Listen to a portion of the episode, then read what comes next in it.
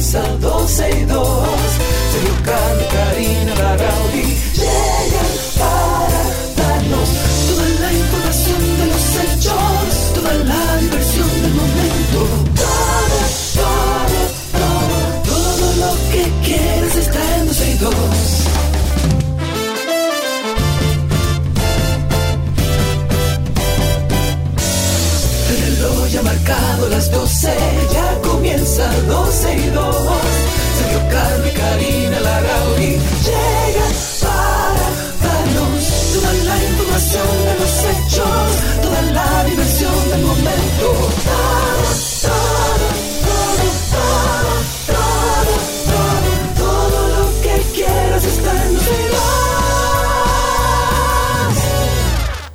Bienvenidos a 12 y 2, gracias por la sintonía. Aquí estamos con ustedes como de costumbre desde ahora y hasta las 2.30 de la tarde para, bueno, llevar contenido actualizado, que ustedes sepan lo que está pasando en nuestro país, fuera de nuestro país.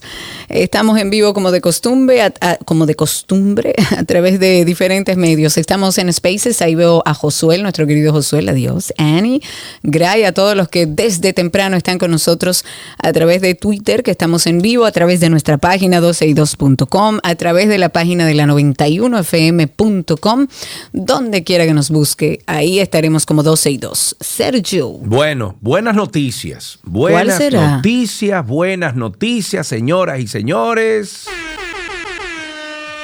Están trabajando Karina Larrauri desde ayer en la, en la rotonda de Punta Cana. Están cambiando los pilotillos por reductores de velocidad. Por reductores de verdad, porque lo que había eran, eran separadores, Sí. así es como se llaman. Ahí está el Ministerio de Obras Públicas y el Intran conjunto. Nos escucharon nuestras plegarias de, de todos los que vivimos aquí en, en- en Punta Cana y tenemos ese problema desde hace mucho tiempo donde la gente frenaba eh, demasiado en la carretera, se, estrella- se estrellaba por atrás una patana, lo que sea. Bueno, ustedes me han escuchado muchísimo con este tema. Sin embargo, desde ayer comenzaron a hacer lo- los trabajos, van a poner letreros, van a poner eh, más eh, reductores de velocidad. Yo creo que va a dar resultado. Muchísimas gracias. Ojalá y así sea. Claro que sí. Muchísimas gracias al Ministerio de Obras Públicas. Muchísimas gracias también a- al Intrant, a, a su director interino, el, el señor Randolfo Rijo, Aníbal también, que está por ahí eh, atendiendo la, la- la- la plegaria de todos nosotros aquí, Aníbal Germoso y todo el equipo del Intrant y del Ministerio de Obras Públicas. Gracias, gracias, gracias. Mm, Bueno, dentro de las cosas que podemos llamar también buena noticia, ahora hay un proyecto que oigan cómo se llama, Teteo Seguro. Escuchó bien, así se Mira, llama. yo, ni- yo no he Seguro. escuchado lo que es eso, pero escuchando el título, Tú sabes que lo grande que te va a gustar. Van a, van a- a- No, a no, a oficializar los teteos. No, no. mm, No. mm, Bueno, Porque digamos que para que mí, en seguro- principio, espérate, teteo seguro yo me imagino que le van a poner ahora de que oficiales a cuidar los teteos. No, escucha No, que te va a gustar, amigo. escucha que bien, esta bien. noticia te va a gustar mucho. Bien, Lo que pasa es que yo siento que al final del día el mal llamado teteo es un desorden público regularmente. Es un desorden, es un desorden donde no se respetan leyes. Un teteo fue lo que pasó en la ciudad colonial, donde incluso no se respetó ni, ni, ni nuestra historia se respetó ahí, ni había ninguna seguridad para controlar nada. Eh, estos teteos son desórdenes públicos y que ahora uno lea un titular que hay un proyecto que se llama Teteo Seguro, llama mucho la atención. Sin embargo, Pero hay una parte que, que- que creo que a Sergio le va a gustar mucho porque Ajá, el ministro de la Juventud, que es como la voz cantante de esto, Rafael Félix, confirma que esa institución, o sea, el Ministerio de la Juventud, que todavía no entiendo bien cuál es su función, junto con el presidente Luis Abinader, van a lanzar esta iniciativa que se llama así. Teteo seguro. Pues de acuerdo con el ministro de la Juventud, la idea es poner en marcha este proyecto. Ellos dicen que esto surge como, primero, una manera de que el tema de las carreras clandestinas, y oye, está la parte que te va a gustar, en motocicletas dejen de ser un riesgo para los jóvenes, al igual que la música a alto volumen, que no es solamente música, señora, ahí se consume de todo, ahí pasa de todo, ahí hay armas, armas blancas, ahí hay muertes, ahí hay violencia, pero no, no es solo la música. Pero la idea de este ministro de la Juventud, eh, de Juventud, perdón, es promover que se realicen estas carreras, que se sigan haciendo Pero oye, ¿dónde? En una pista autorizada. ¡Wow! Dios mío. ¡Wow! Qué bien. En una pista autorizada. Ey, Ellos dicen que van a iniciar este plan piloto eh, en el autódromo. A mí no me parece mala idea. Yo creo que es una buena forma de enseñarle a ese grupo de, para mí, antisociales, que hay un espacio un poco más seguro donde solo los que le interesa eso pueden ir a hacerlo. ¿Qué pasó? no va a funcionar. Nada funciona para ti, serio. Tú No tienes toda la vida diciendo que hagan eso y porque ahora no que lo van a puede hacer. ser en el no. autódromo. ¿Por qué no puede ser en el Porque autódromo? Es un se plan tienen piloto. que desplazar demasiado O sea, ¿quién se tiene que trasladar? los antisociales. No, porque ellos hacen esas carreras en diferentes puntos. Karina, no va a funcionar. Bueno, como Sergio es ya una costumbre, él ha pedido esto muchas veces, ha sido una sugerencia, de hecho, en este ¿cómo yo le programa, pero No, él, no, no, él- ahora lo van a hacer, él dice que no va a funcionar. No, no, no, lo que pasa es que tú, Pero tú no me has escuchado, tú me has oído, pero no me has escuchado y no has analizado lo que yo he dicho. No puede ser en el autódromo. Esto tiene que ser Pero tú en muchas veces lugares incluso has dicho ahí en el autódromo, cerca- donde ellos quieran. Tienen que ser en lugares estratégicos cerca de los barrios. Ah, no sí. es verdad. O sea que ahora vamos a cerrar calle para que la gente vaya Mi a correr amor, motores. Nunca he dicho calle. Y Siempre entonces, ¿dónde tú sugieres? Cerca de los Siempre, barrios. porque ellos lo que necesitan es una línea recta. Cojan Exacto. esos solares que están cerca de los barrios, En serio. cérquenlo y pónganle la pita al lado del barrio para que se maten ahí mismo y lo velen ahí mismo. Bueno, esta parte a mí no me parece descabellada. Sin embargo, cuando se habla mm, de música alta y de desorden social, hay que ver, porque él en esa parte no fue muy explícito. Él dice que, mm, que van a tener un lugar propicio para los llamados musicólogos que pueden escuchar música sin molestar a los demás. No sé dónde es eso. O sea, ¿dónde pueden escuchar música sin molestar a los demás? Porque adentro de su casa será. Y a un bajo volumen, porque el problema es que es a muy alto volumen. Pero él dijo que la propuesta es que se haga uno por cada provincia del país y es crear las condiciones para que esta juventud tenga un espacio para poder recrearse en un deporte irregular, según él. La verdad a mí me parece bastante descabellado que unas carreras que son ilegales, que son clandestinas, donde ponen en riesgo no solo la vida de quien va en ese motor y esa carrera clandestina, sino de cualquiera. Entonces, eh, a mí me parece que es como un permiso. Ven, tú que lo estás haciendo mal, ven, déjame yo llevarte a un lugar más seguro para que no te vaya a matar. Yo no, yo no creo que es un permiso, yo creo que funcionaría ¿Es de la forma en que permiso? yo te estoy diciendo. No va a funcionar con el autódromo, va a funcionar a lo mejor los dos o, eh, o las tres primeras eh, veces que hagan. Va a funcionar para el barrio que esté cerca del autódromo, que eh, si abro aquí Google Maps un momentico, Karina, te voy a decir que maps.google, autódromo Las Américas, míralo aquí, eh, Petronán, eh, bueno, sí, ahí hay unos cuantos barrios, Aguas Locas, Luz María, eh, está la ur- urbanización Nueva Jerusalén. Oye, me puede funcionar para eso por ahí. Ojalá que, ojalá que sea así. Hay unas calles incluso que llegan hasta la acera del autódromo eh, del lado de la marginal yo te voy a hacer una avenidas. pregunta. Dime. Te voy a hacer Claro. una pregunta. Claro que sí. Una, no, no, una pregunta. Imagínate que empiece este, este plan piloto ahí en el autódromo ¿Y qué hacemos? y se murieron tres. Muy bien, salimos de tres, ¿Quién es responsable? los que estaban ahí dentro. ¿Y la autoridad que lo llevó a montar motor dice para allá? La N- inteligencia artificial de la República Dominicana. A mí la verdad es que tengo muchas preguntas. Yo no quiero decir que todo está mal. Yo lo que entiendo es que si es algo ilegal simplemente no puede suceder. Eh, Es que no, vivimos es que en un país. A ver, no es ilegal si lo hacen dentro del autódromo. eh, Pero es que eso no está regulado. ¿Cómo tú lo metes al autódromo? Si se matan tres, ¿qué tú Baby. haces? ¿Quién es el responsable de eso? Si eso no está regulado. Bebé, ahí se, por ejemplo, en el autódromo, cuando yo he ido, tú nunca has ido, por ejemplo, a un. Yo sí he ¿cómo ido. se llama? Un. un, eh, ay, eso tiene un day track, eh, track day, day track. Sí, he tú ido, he firma, tú tienes que firmar, siempre que se hace un, un track day, track day, un track day, tú tienes que firmar un descargo de que cualquier cosa Pero que te eso es pase sobre ahí la dentro- base de algo ya regulado.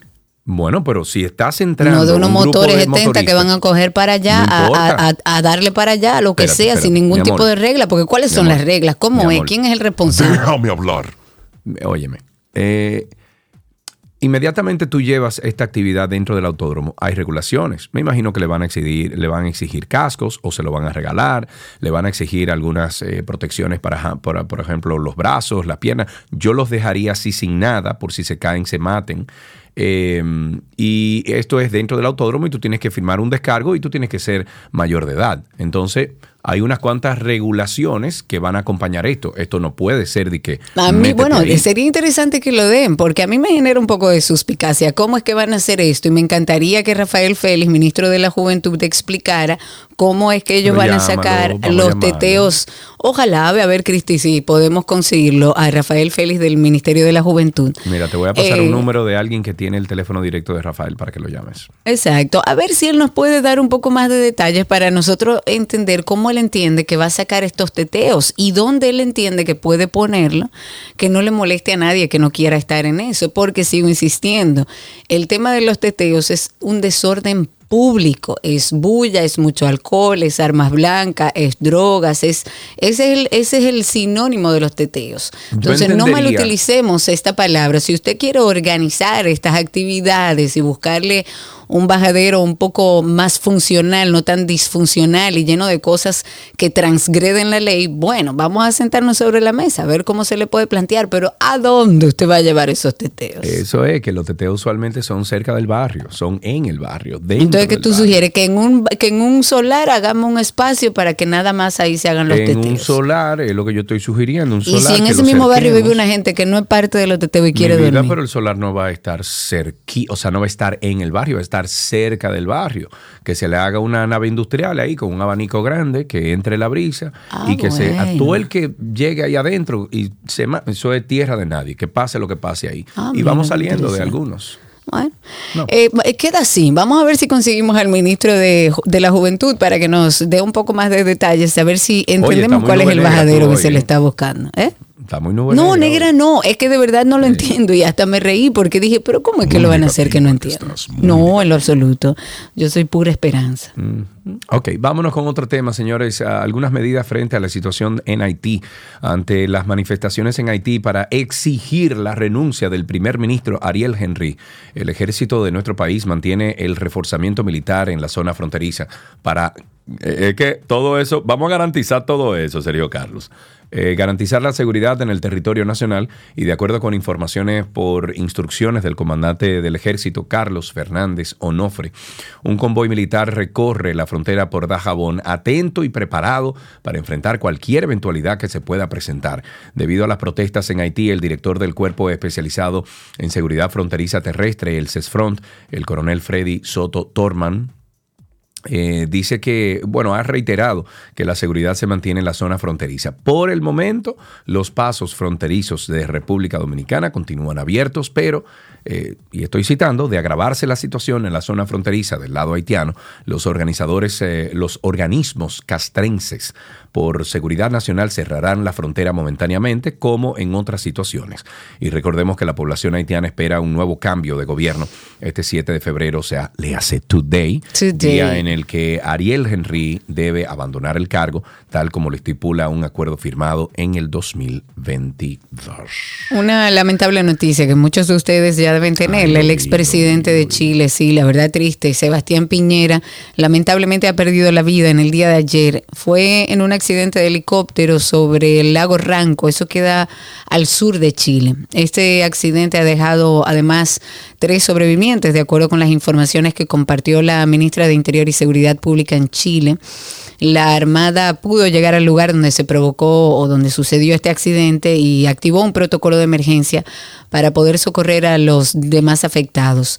Lo que se dice es que al momento del accidente era el propio Piñera que estaba piloteando la aeronave y las informaciones que se han ido compartiendo, sobre todo en la prensa de Chile, dicen que en el helicóptero había cuatro tripulantes, tres de ellos pudieron eh, por sus propios medios alcanzar la orilla y están fuera de peligro, sin embargo, perdió la vida el expresidente de Chile, Sebastián Piñera. La Policía Nacional ha informado que un grupo de agentes policiales preventivos depuesto en Villamella, Santo Domingo Norte, arrestaron en flagrante delito. ¿Qué palabra más rara esa? Fla- Es difícil de flagrante. fla- flagrante. Fla- sí, flagrante. flagrante. Bueno, delito a un hombre que se dedicaba a cometer robos mediante descuidos, haciéndose pasar por el empleado de reconocidas eh, compañías de telecomunicaciones. La uniformada confirmó que el detenido es Fausto Joel Ortega Martínez, conocido como el menor de 33 años, quien fue detenido en este sector de El Mamey cuando se disponía a despojar a una mujer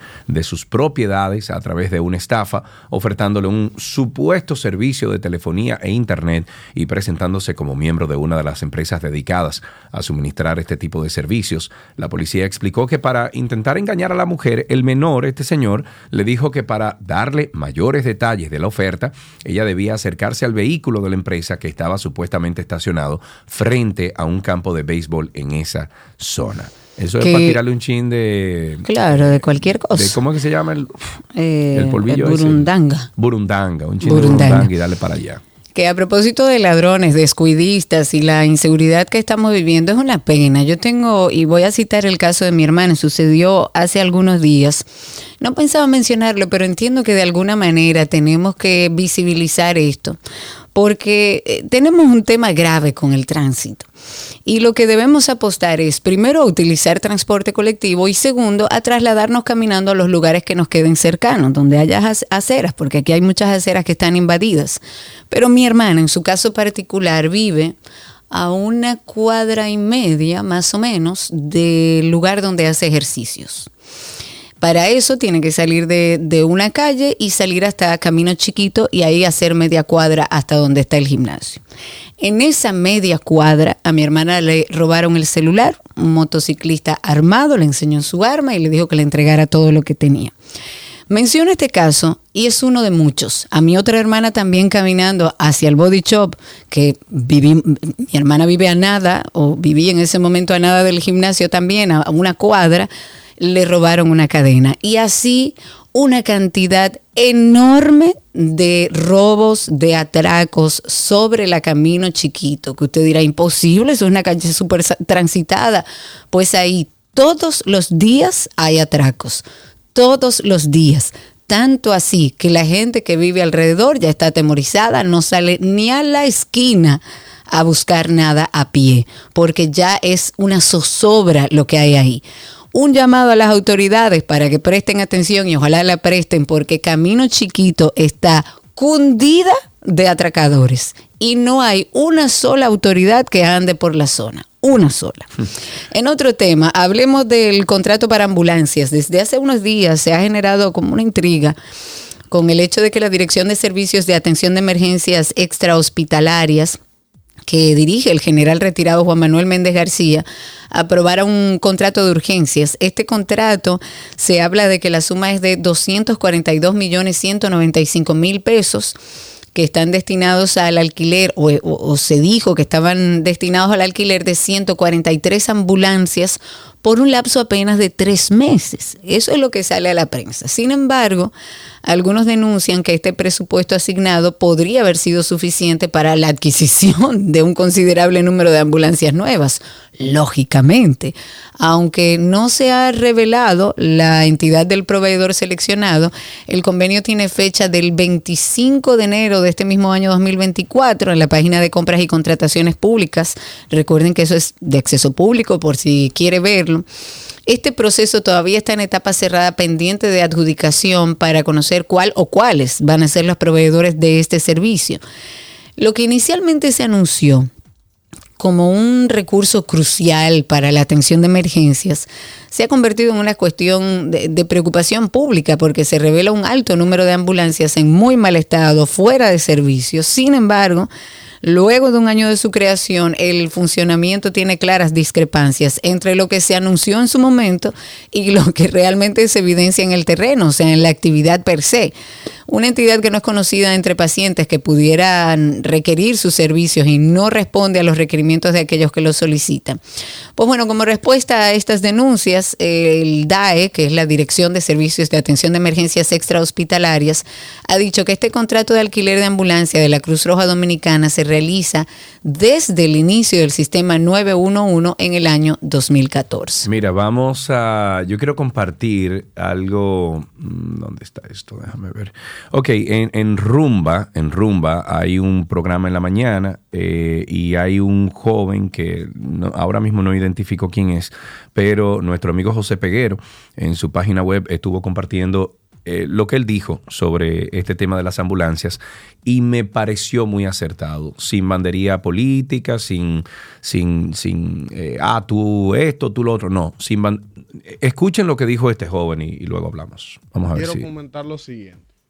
Yo recuerdo que en el gobierno pasado, en un momento del gobierno pasado, cuando el PRM era oposición, entre los muchos escándalos que se armaron, porque aquí se armaba un escándalo por todo. Punta Catalina, brrr, las licitaciones, que eso fue un robo, que eso fue sobrevaluado, y todos los medios, y la marcha verde, y el diablo, y de cualquier vaina era un show, y un escándalo, y una vaina. Recuerdo que hacia el final del gobierno de Danilo, se armó un lío porque se descubrieron que las ambulancias del 911 eran rentadas, una parte de ellas, cuando Gustavo Montalvo dirigía el, el 911 y salieron los datos que ahí se habían gastado unos millones, que esas ambulancias eran alquiladas y que cómo era posible que se estuviera gastando esa cantidad de dinero y que el país se quiso caer. Lo recuerdo perfectamente. Oh, cáspita. Pues ayer el general Juan Manuel Méndez, que era un hombre toda la vida, se había ganado un respeto, una admiración por su trabajo de toda la vida en el COE, el organismo de socorro, un hombre ecuánime, correcto, nunca había mostrado inclinación partidaria hacia ningún lado, que es su derecho, ¿verdad? Cuando ganó este gobierno, él se quitó el traje, se declaró PRMista y tiró por la borda toda esa buena impronta, legado y reputación que él tenía.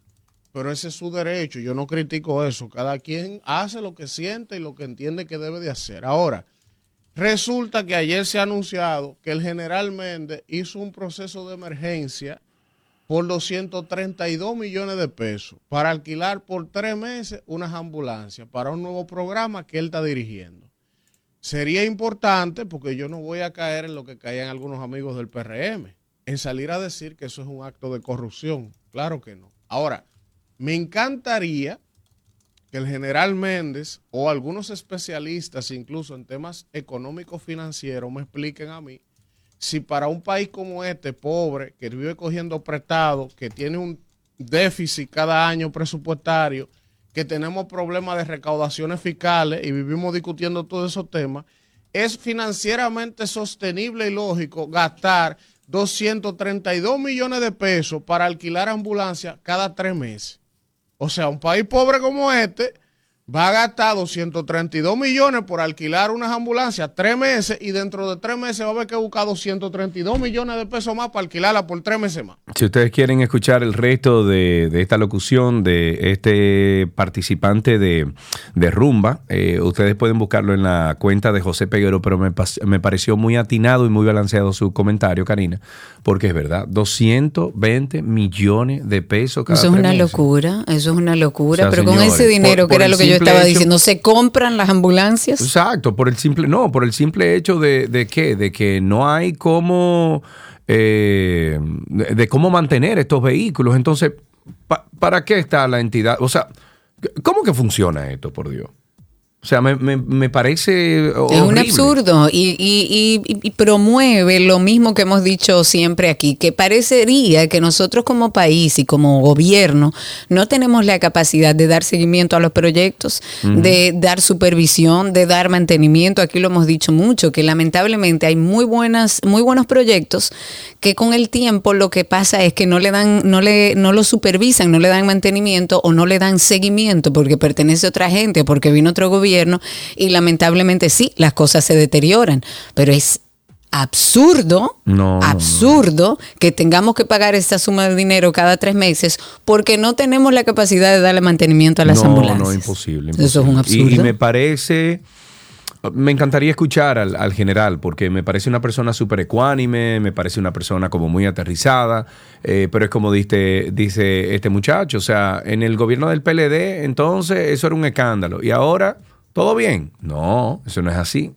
Vamos a hablar sobre una investigación a miembros de la policía porque debido a la alta conexión a Internet que de manera clandestina poseían reclusos de la Victoria y la que les facilitaba cometer delitos, ahora, ahora se ha informado que serán investigados los policías asignados en la vigilancia y seguridad de este penal.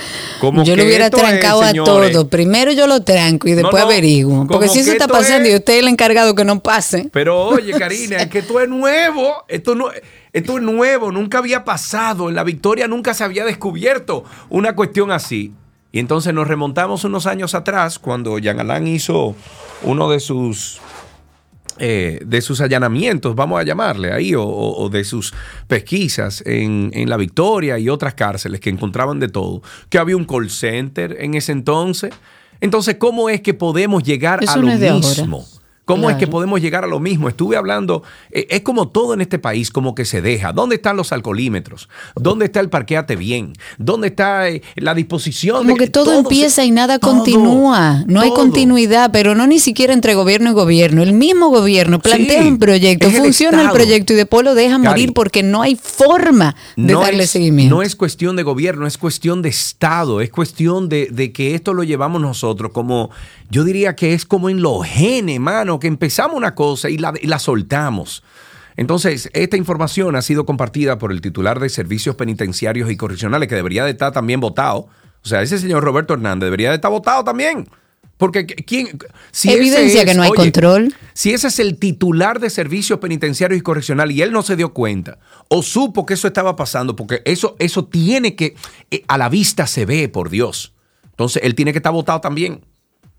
Él Por lo menos en un se- proceso de investigación, todo el mundo suspendido hasta que yo vea quiénes son los que están bueno, él involucrados. dijo que se apoderó eh, o apoderó al procurador de la Corte de la provincia de Santo Domingo y que se solicitó al director de la policía, eh, Ramón Antonio Guzmán Peralta, que indague los posibles vínculos de sus miembros con este escándalo de las parábolas en la cárcel. La penitenciaria La Victoria es la mayor población con más de 7 mil reclusos y su seguridad, como la de otras siete cárceles del país sin reformar, está bajo el control de la Policía Nacional. Eso indicó Hernández Basilio. Todo votado. Punto.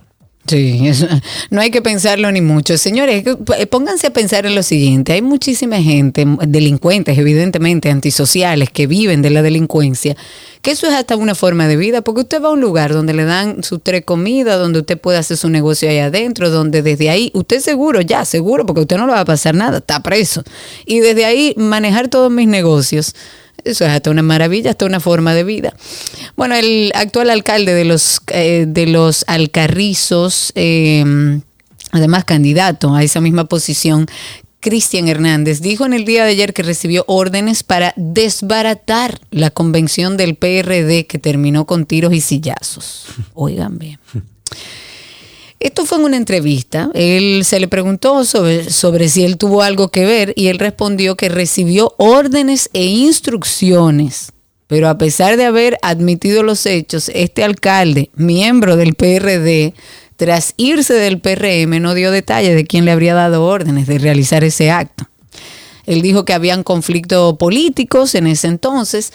Aquellos que no recuerdan, este incidente ocurrió en el año 2013, luego de un evento eh, tras el evento surgió el PRM en septiembre del 2014, partido donde este Dil militó y hace unos meses renunció y ahora sale con esta belleza, con esta prenda.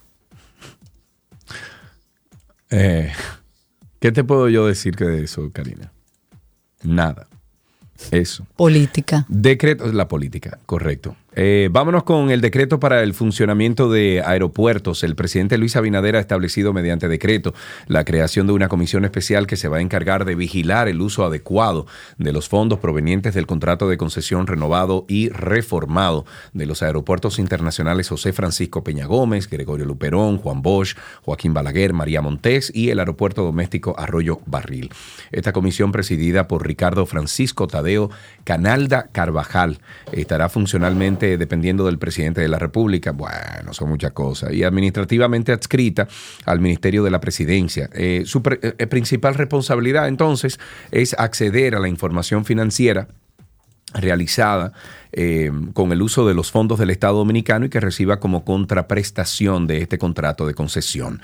La comisión estará además conformada por Julio Maximiliano Suero Marrancini, Circe Minet Almanzar Melgen, entre otros, y de acuerdo con las informaciones que han ido saliendo, trabajará sin perjuicio de las disposiciones constitucionales y legales relativas a los controles internos y externos de los fondos públicos.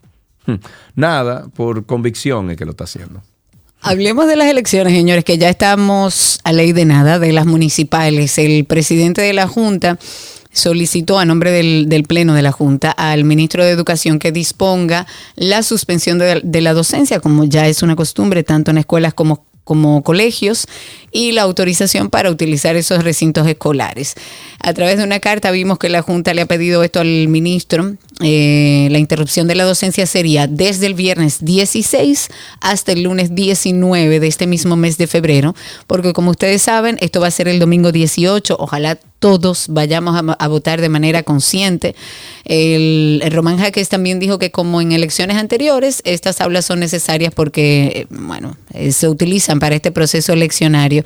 Estamos hablando de que van a habilitar 16.851 colegios electorales, de los cuales deben ser instalados en 4.295 recintos. Su mayoría va a funcionar en escuelas públicas y en centros educativos privados. El Ministerio de Medio Ambiente y Recursos Naturales ha informado que solo en el mes de enero de este año los bomberos forestales dieron respuesta a 16 incendios que afectaron unas 1.199 tareas. Desde el Ministerio han hecho un llamado a la ciudadanía para que evite el incendio, el incendio de, el encendido, perdón, de fuegos que puedan poner en peligro los bosques del país, ya que el 68% de los casos están asociados a la agropecuaria, es decir, a actividades impulsadas por el ser humano. Esta información fue compartida por el coordinador de las direcciones provinciales de medio ambiente, Erasmo Pichardo, en la puesta de marcha la campaña de concienciación ciudadana relativa a la temporada de prevención de incendios forestales 2024. Eh, Karina, yo vi un- una, eh, era una noticia eh, de uno... A ver, en, en las noticias gringas yo vi en un campo de Utah, una cosa así, que ellos tenían como muchos fuegos y lo que hicieron fue que compraron unos drones grandísimos de esos DJI grandes que son eh, para uso incluso a veces militares, etc.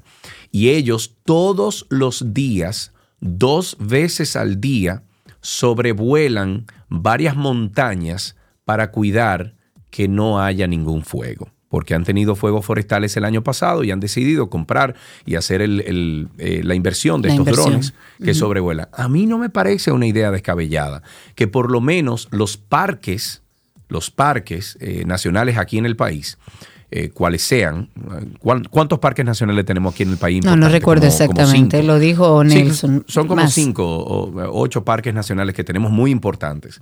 Que por lo menos esos parques, wow, imagínate, habría que entrenar un, personal, pero esos drones se le provean a esos parques o guardabosques o, la, la sede principal de esos parques, eh, parques y que imagínate tú, eh, o sea, un dron de eso te puede subir dos kilómetros, tres kilómetros arriba. Obviamente tiene que haber algún tipo de, de entrenamiento para estos, eh, estas personas. Ah, son 29 parques en total, pero creo que los, principales, eh, vamos a decir los más grandes y principales son como 8, de 5 a 8. Eh, Imagínate que se, capacite a, estos guardabosques o que se destine eh, a un personal específico para el cuidado de estos drones y que supervisen diariamente. Y que, señores, el dron mío, yo tengo cinco drones chiquiticos, eh, de diferentes denominaciones, y el mío llega como a dos kilómetros para arriba. Sí, O sea, no se necesita ni siquiera que sea eso. tan. Claro Sí. que sí. Además, bueno, vamos a. eh, Cari, que hay aplicaciones que son de, de- se llama mapping, de mapping, eh, que tú le dices, tú le dices, mira, por favor, yo la utilizo en Rensa ahora porque hacemos unos, eh, unos modelos 3D de las, eh, de las casas y, y los comercios donde instalamos los paneles solares. Y yo lo que hago en una aplicación que se llama Drone Deploy, yo busco el lugar donde es, le digo dónde tiene que volar, dónde me tiene que tomar fotos y regresar. O sea que imagínate que eso ni siquiera hay que operarlo. Tú le Claro. pones a la aplicación y le dices, mira, este es el vuelo que tú tienes que hacer todos los días y, ese, y la foto tú me la tienes que traer de ahí. Además, tú lo puedes ver, eh, ver en vivo. ¿Tú entiendes? O sea que hay soluciones tecnológicas en el día de hoy. Y Sí si tú agarras un fueguito de eso pequeñito al inicio, Se puede de- controlar. De una vez claro, tú mandas gente, inmediatamente. "Güey, fulano, míralo ahí, la coordenada, vaya para allá.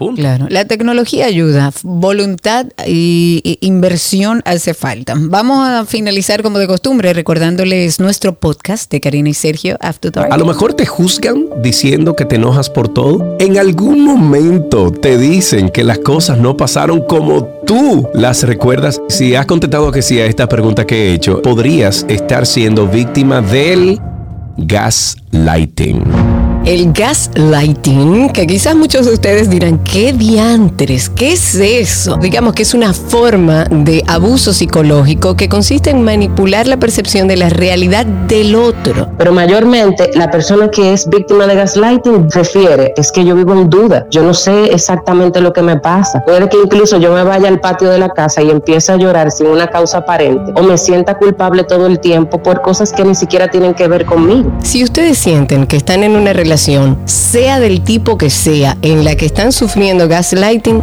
lo imprescindible es buscar ayuda. Karina y Sergio. After Dark. Karina y Sergio After Dark, estamos en todas las plataformas de podcast. Ahí nos pueden buscar como Karina Larrauri Podcast o Sergio Carlo Podcast. Y bueno, acompáñennos y déjennos acompañarles a ustedes en, yo creo que un trayecto de bienestar. Eh, Karina, cuando, cuando hizo la propuesta y dijo, vamos a hacer un podcast de bienestar, dije, bueno, puede funcionar, no puede, y ha funcionado bastante bien. Tenemos ya más de 15 mil personas que nos acompañan suscritos a las diferentes plataformas y ahí usted puede encontrar más de 114 episodios de muchísimas cosas. Hasta aquí esta primera parte de 12 y 2, ya regresamos con mucho más. Todo, todo, todo lo que quieres está en 12 y 2.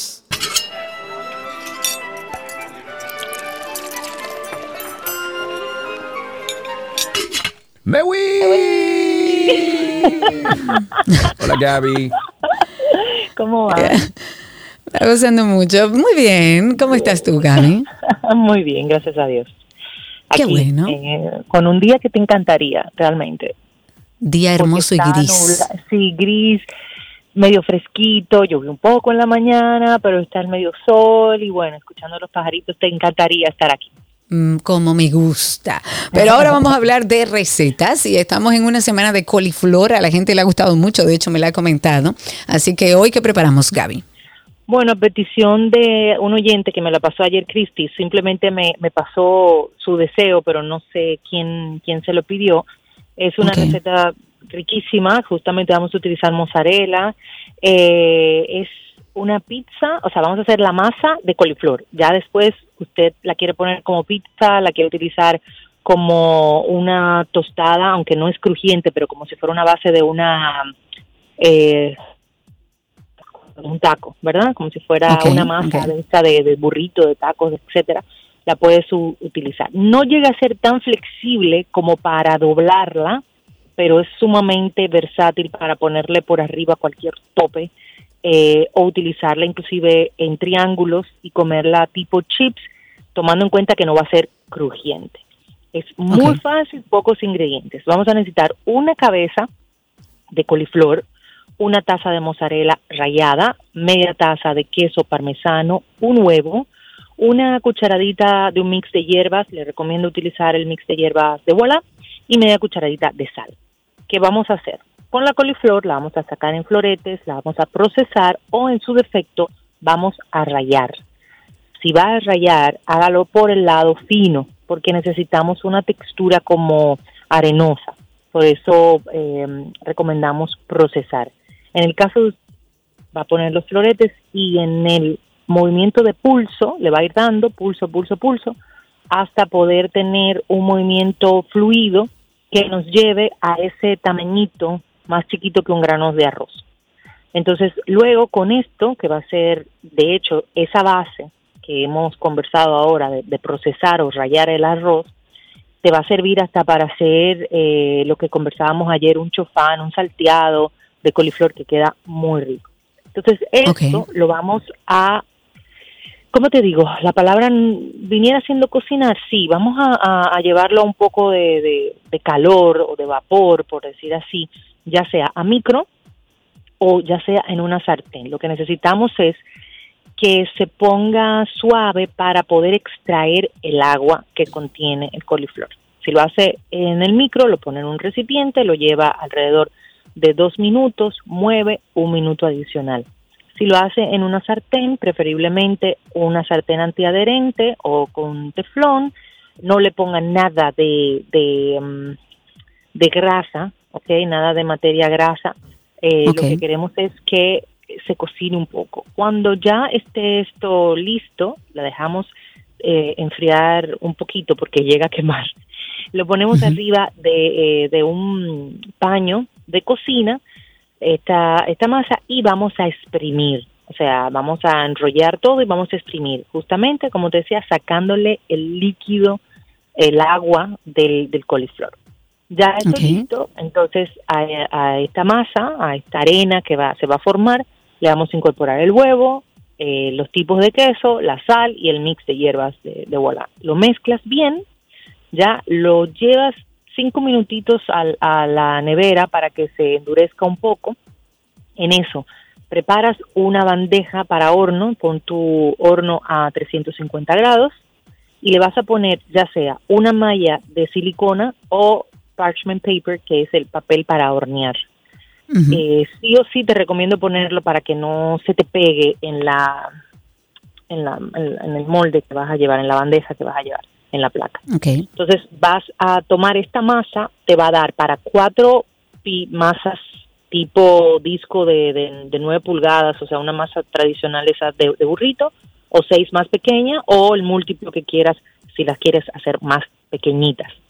Entonces la divides en cuatro, en este caso, para hacer las pizzas, la vas a aplanar y la vas a hacer redonda, o si quieres hacer una bandeja completa y luego la cortas, como gustes. ¿eh? Pero a mí me gusta más hacerla individual. Entonces cortas la masa en cuatro, haces tus bolitas, aplastas, formas tus masas y llevas al horno ya precalentado por unos 12 minutos aproximadamente o cuando ya veas que el borde se está dorando. Si vas a utilizar la masa para pizza, retiras. Si la vas a utilizar para comer sin volver a llevar al horno, pues te recomiendo que la lleves entre 15 a 20 minutos eh, en el horno. Vas a retirar, deja que se enfríe, colocas un poco de salsa pomodoro o una pasata o si quieres tomates frescos, un poco más de, de queso mozzarella y vuelves a llevar a horno hasta que se derrite el queso, retiras, deja que se enfríe un poco porque la verdad tiene que estar un poco más durita y voilà. Voilà. Ahí tenemos una deliciosa receta complaciendo petición de un oyente. No tenemos el nombre, pero quien quiera que haya sido ya sabe que, bueno, estábamos aquí pendientes de su petición. Si ustedes tienen también alguna sugerencia, ya sea para esta semana de coliflor, alguna receta que tengan o cualquier ingrediente que Gaby utilice aquí en las recetas, compártelo a través de nuestra página 12y2.com o a través de los usuarios de arroba 12y2 y arroba gabriela.reginato. Gaby, vamos a recordar a la gente lo que tienes armadito ahí para el día de San Valentín con el libro, con los potes mágicos y demás. Así es, pueden entrar a Voilà RD, eh, hacer su pedido del libro. El libro hasta el día 15 de febrero eh, tiene una promo de una mostaza miel trufada o un mix de hierba eh, de la línea Voilà con tu compra. Te lo hacemos llegar. En varias ocasiones tú has dicho si quieres firmado, pues se lo podemos dedicar a alguien. Claro. Eh, inclusive, aunque sea extra y necesitas que te lo envuelva, te lo podemos envolver. Eh, y es un regalo chulísimo, la verdad que el libro está espectacular. Si andas por estos lados de aquí de Romana, en Voilà, también Voilà Café, lo tenemos disponible para con esta misma oferta Pero la recomendación es entrar a Walla RD para que vean y puedan inclusive pedirlo a, a través de DM o por el WhatsApp que aparece en la misma cuenta. Señores, facilito. Entren a Voila, así mismo como se pronuncia, con B corta, Voila RD. Por esa vía usted hace un maravilloso regalo sin tener que moverse de su casa, que eso por lo menos después de la pandemia se valora el doble. Gaby, gracias. Un abrazo. Un beso enorme. Chau, chau. Un abrazo grande y hasta aquí nuestra receta del día.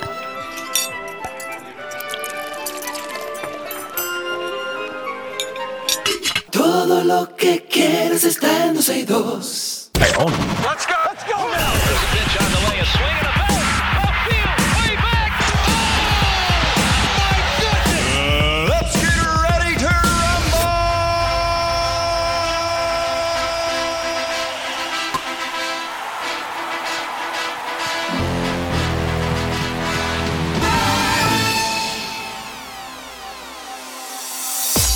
Ya estamos en noticias deportivas y por supuesto que sí, que arrancamos con el béisbol.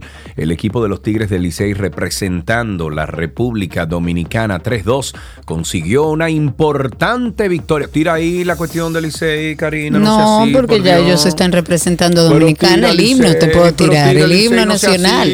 No, Envidiosa. No, no, no toca, no toca. Ahora, si las estrellas, si las estrellas hubieran ganado, no, no Ah, sabe. no, si fuera la estrella. Ah, ese, ese es mi equipo. No, no sé cuál tira. hubiera sido la historia, no Claro, lo sé. no lo eso sé. se llama envidia por mi barrio. Bueno, pues eh, Dominicana entonces consiguió una importante victoria que coloca con un pie en la semifinal tras blanquear dos vueltas por cero a Curazao Suns. Esto significa que si los tiburones de la Guai- Guaira, eh, de la eso es Venezuela, logran esta noche vencer a los federales de Chiriquí, en el partido a última hora, entonces los dominicanos avanzaremos a la, su- a la semifinal. Si por el contrario gana Chiriquí esta noche, entonces, este miércoles, los Tigres del Licey. Mira cómo dice, señores, pero eh, ¿quién fue que conformó esta noticia? Exacto, exacto. Eso tiene Porque que si ser. eso gana, es- dice dominicano, avanzaremos a la semifinal. Pero si pierden, los Tigres del Licey se enfrentarán a los No, no, no. Ellos siguen mencionando el Licey como si ya no fuera el equipo dominicano. Señores, suelten eso. No es Licey, es el equipo Mira, dice dominicano. Chiqui, ni lo sabes ni lo sabrás por mucho tiempo. Rata. En fútbol local, la Liga Dominicana de Fútbol ha anunciado que el Club Jarabacoa FC no participará en la temporada 2024 porque solicitó licencia de un año para reestructurarse a lo interno del club con el compromiso de regresar al ruedo para el año siguiente, o sea, 2025. Este conjunto vegano ha compartido un comunicado en sus redes sociales donde informa esta decisión eh, y hace hincapié en que la prioridad es mejorar las condiciones del terreno y el estadio Oscar Junior Mejía. En fútbol, el delantero argentino Lionel Messi volvió a quedarse entre los jugadores no alineados para el partido amistoso de su equipo. Eh, el Inter de Miami disputará este miércoles en Tokio ante el Vissel Kobe Japón tras una polémica ausencia el pasado domingo en otro encuentro de exhibición en Hong Kong. El exjugador del FC Barcelona aparece entre los suplentes en el listado, pero por el momento no se ha confirmado que saldrá al terreno de juego. El Inter de Miami disputa este miércoles a las 7 de la noche en el Estadio Nacional de Tokio un amistoso contra el Wiesel. En el último encuentro Messi no encontró o no entró a jugar debido a unas molestias físicas, lo que provocó la decepción y el enfado de los 38 mil espectadores que acudieron al encuentro. Señores, pero un equipo no puede ser una sola persona, por Dios. Bueno, lamentablemente estamos hablando del jugador más importante del mundo. O sea que eh, tú Bueno, sabes que él fue a practicar, él fue a una práctica Y se llenó el estadio. lleno el estadio para verlo practicar, para verlo sudar. En deportes olímpicos, el Comité Olímpico Dominicano informó que 37 atletas en cinco deportes han clasificado a París 2024. La jefatura de misión ha dicho que los atletas representan a cinco deportes y que otras disciplinas están ya programadas para tomar parte en, en eventos. Esto en busca de un boleto a esa cita multideportiva. Entre los deportes ya clasificados está el atletismo, por supuesto, con nuestra super Mary Lady Paulino. Está Alexander Ogando en boxeo, con Junior Alcántara en fútbol, con el equipo masculino. Gimnasia con el atleta Audris Nin Reyes, voleibol femenino. Y Jonathan Rubalcaba en trampolín de 3 metros. Suerte a todos. Finalmente, en tenis, Rafael Nadal, Novak Djokovic, Carlos Alcaraz y Yannick Sinner el flamante campeón del Abierto de Australia, participará en una exhibición en Arabia Saudí el próximo octubre. Danil Medvedev, Med- Med- Medvedev, Medvedev. Medvedev, ok, y Olga Run son los otros dos jugadores que competirán en este denominado Six Kings Slam, los seis reyes slam en Riyadh. Todos, a la excepción de Run, han conquistado un título de Grand Slam. Djokovic es el dueño del récord histórico del tenis masculino, con 24 coronas, seguido por las 22 de Nadal. Alcaraz cuenta con dos, mientras que Sinner y Med- Medvedev Ok. Ase- Atesoran uno cada uno. Recordaremos que la Federación de Tenis de Arabia Saudí anunció recientemente el nombramiento de Nadal como su embajador. No se olviden ustedes de nuestro podcast, Karina y Sergio After Dark. Siempre les digo que si no ha empezado a escucharlo, tienen que hacerlo ya, suscribirse, dejar su mensaje, compartirlo con quien entienda que esta información puede serle de valor. Pero empiece por este. Ok, viene 3, 2. Hola, somos Sergio y Karina en After Dark. Y ese somos. somos. Ok, vamos otra vez. Hola, somos Karina y... Arregla el micrófono. ¿Qué tal si tú arreglas el No, no, micrófono? mira, como vale. El micrófono ahí. tiene que estar. Estaba probando, estoy probando cosas. Vamos a empezar a grabar, Sergio. Ok, pero entra al Twitter, Karina. ¿Y por qué la gente me maltrata así? Pues acepta la vaina. Serio, contrólate. Que te dije que invade tu, tu co-host y vaina. Entonces, esa es la idea, que nos conozcan un poco, porque vamos a hablar de que nosotros nunca hicimos un episodio de intro que define lo que es el proyecto. Y por eso quisimos hacer este espacio donde vamos a preguntarnos muchísimas cosas y ustedes nos van a conocer un poquito más. ¿Cómo nace Karina y Sergio After Dark? Karina y Sergio. After Dark. Karina y Sergio After Dark, estamos en todas las plataformas de podcast. Nos pueden buscar como Karina Larrauri Podcast o Sergio Carlo Podcast. Y de inmediato van a salir el podcast de 12 y 2 y el podcast también de Karina y Sergio After Dark. Por favor, suscríbase a ambos, déjenos un comentario positivo en, en- la sección de comentarios y regálenos esas cinco estrellas para que otras personas que estén buscando este tipo de contenido se encuentren con esas cinco estrellas y digan, ¡Wow! Ese contenido debe ser muy bueno. O en Argentina, como dirían, Karina. Che, boludo, qué buen contenido, loco. ¿Y en México? Concho, no me sale. A ver, Güey, aquí te sale mejor. Güey, mira, tiene cinco estrellas, ¿Yo güey. qué? O sea, no, te, Ah, no no mames, güey. O sea, mira, tiene cinco estrellas. O sea, vamos a escuchar esto, güey. Lo importante es que usted le dé suscribirse. y Karina y Sergio sale publicado todos los viernes. Hay un nuevo episodio, pero hay 114 que usted puede escuchar. Por favor, entre ahí, repártalo, compártalo, eh, escúchelo en familia, que usted se va a llevar algo muy bueno. Hasta aquí, Deportes en 12 y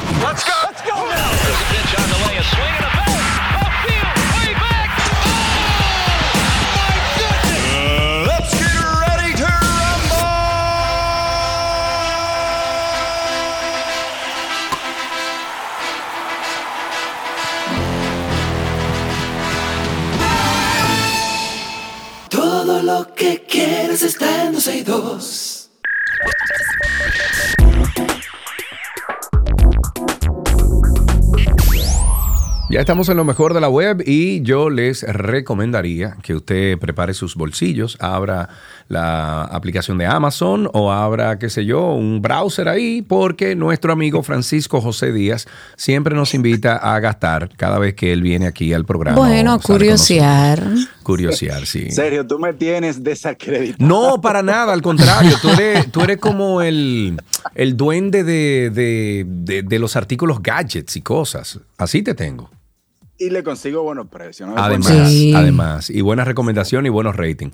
Deberíamos de ponerte a promocionar entonces Karina y Sergio After Dark eh, para ver si nos da cinco- las cinco estrellas de rating ahí. Vamos, vamos. Francisco, bienvenido. Aquí está Francisco José Díaz, como dije, es gerente de proyectos de Aeropac y viene con el tema de personalizar tus detalles en amazon.com. ¿De qué se trata esto, Francisco? Sí, hermano, el día de hoy vamos a traer tres bellos detalles de Amazon.com, como lo dices, para que sorprendas a tu pareja en el día de San Valentín, porque ya, señores, es la semana que Eso viene. está Bueno, ahí. pero todavía hay tiempo. Si lo pide hoy, Sí. llega tiempo. Sí, sí, sí. Bueno que sepan, pedir con tiempo. eh, hay artículos que te dicen el rango de días eh, que van a Claro, llegar. claro. Me percaté de que el que más tarde pudiese llegar, llega, me parece que el 12, todavía si llega el 12 eh, tienes tiempo. Llega el 12, lo recibes en Santo Domingo el 13 Ujú. y lo vas a poder tener el 14. El primero, Sergio, Karina, hola Karina, que no te salude. Hola, Sureño, bienvenido. Todo, gracias. Es I Wrote a Book About You.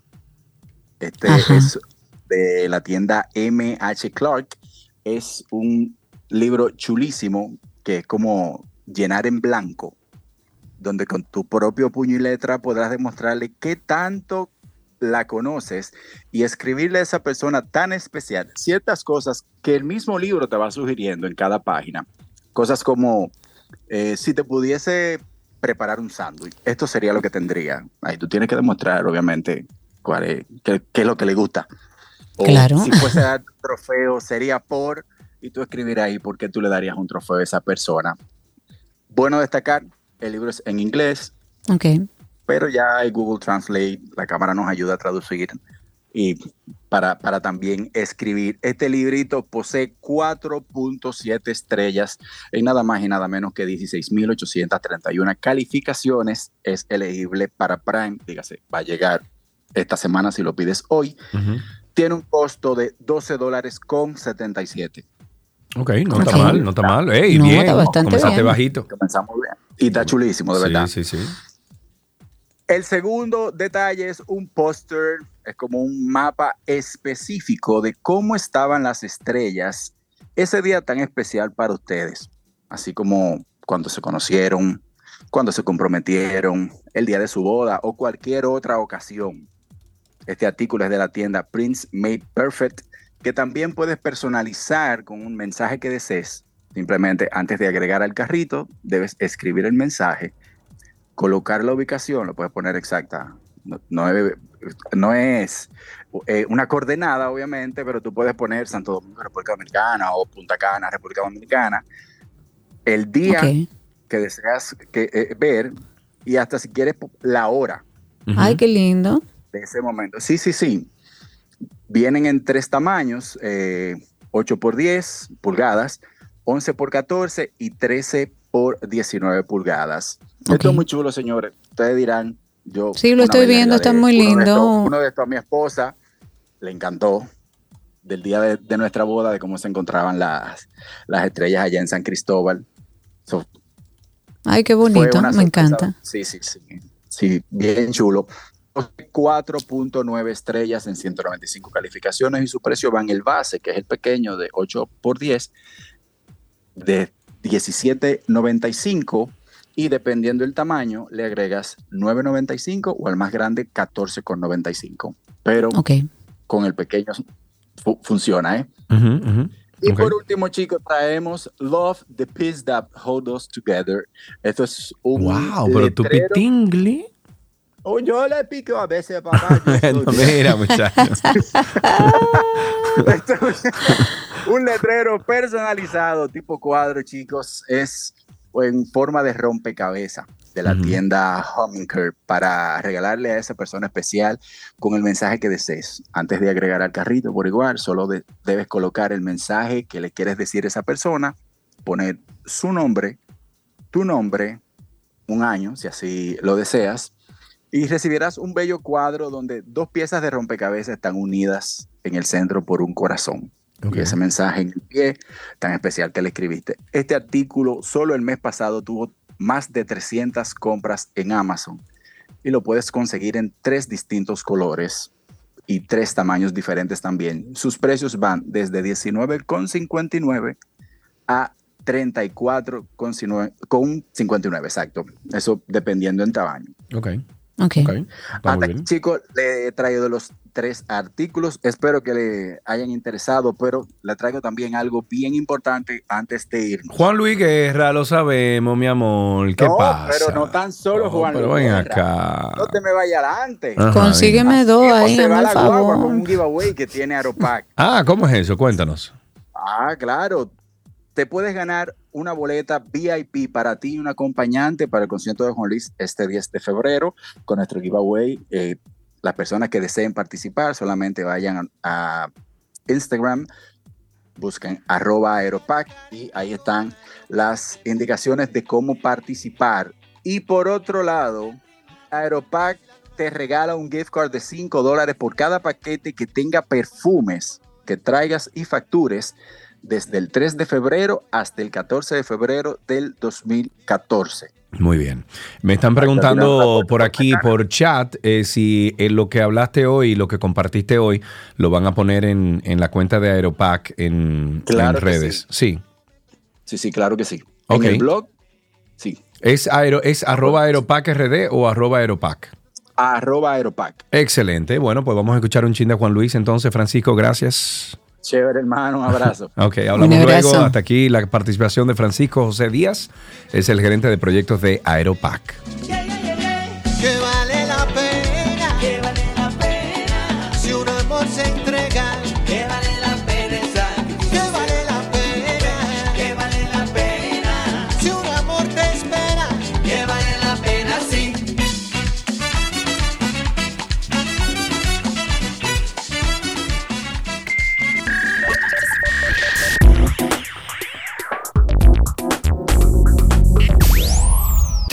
Lo que quieres está en 12 y 2.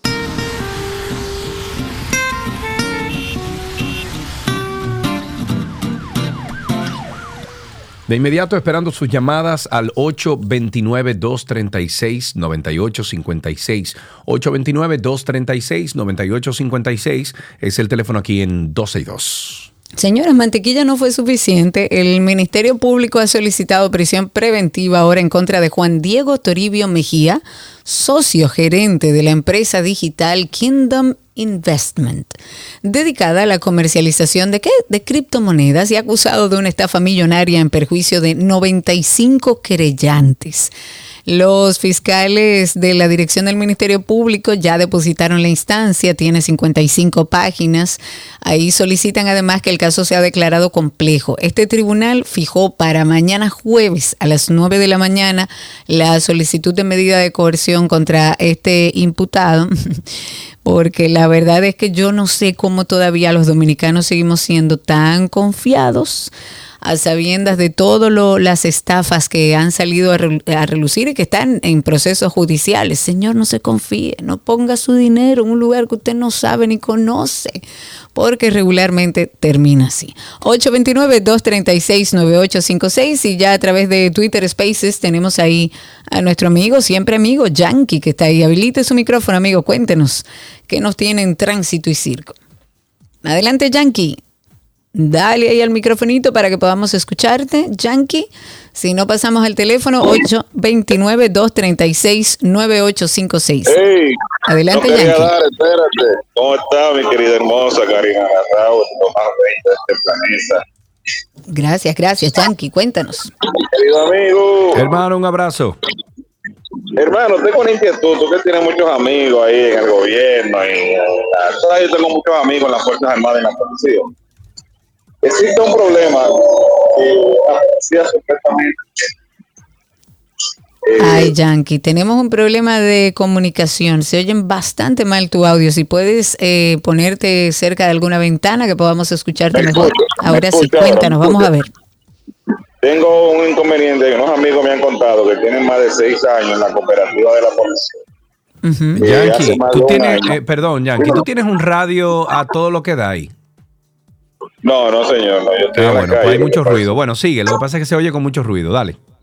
Ok, entonces el amigo me dice que hace más de un año aproximadamente, la cooperativa, lo que es el cooperativismo, ya debe de haber dado a sus miembros, que es a la policía, el excedente o las ganancias que fue hecha durante los cinco primeros años de haber sido creada la, la cooperativa. Nadie ha dicho nada, nadie dice nada. Nadie dice nada. Atención la Policía Nacional y su cooperativa. Hay policías que han puesto su dinerito ahí con el ánimo de generar esas ganancias y la están esperando. 829-236-9856. Tenemos en la línea a Pacheco. Hola Pacheco, ¿cómo estás? Ok, tres cosas. Y por favor, señor Carlos, ponga el, bom- el, en Q ahí para la tercera que voy a decir. Dale. Lo primero es que por favor la DGC, en el cruce de ahí, de, de la 6 de noviembre, que retorna como quien va para pintura, por ahí, que coge la, para la 27, ahí se arma un tapón del mismo infierno. Porque sucede que unos guagüeros eh, se meten por la izquierda para meterse para la, para la derecha, entonces el que va a retornar para la prolongación no puede pasar porque los guagüeros están en el mismo medio. Si pueden poner unos conitos por ahí que no se meten, se lo, se lo vamos a agradecer mucha gente. Ok, segunda. Lo segundo, lo segundo es que yo espero que en este año en nuestra Cámara de Diputados y la, Cámara- en la Cámara de, en la, de Senadores haya muchos ingenieros, licenciados, doctores y menos eh, pitintín, menos popolo, menos la grasa, menos eh, por favor. Y lo tercero es, ¿qué, qué, qué fuñío secreto es que tiene este hombre que hace lo que le da la gana? El señor Pepe Goico.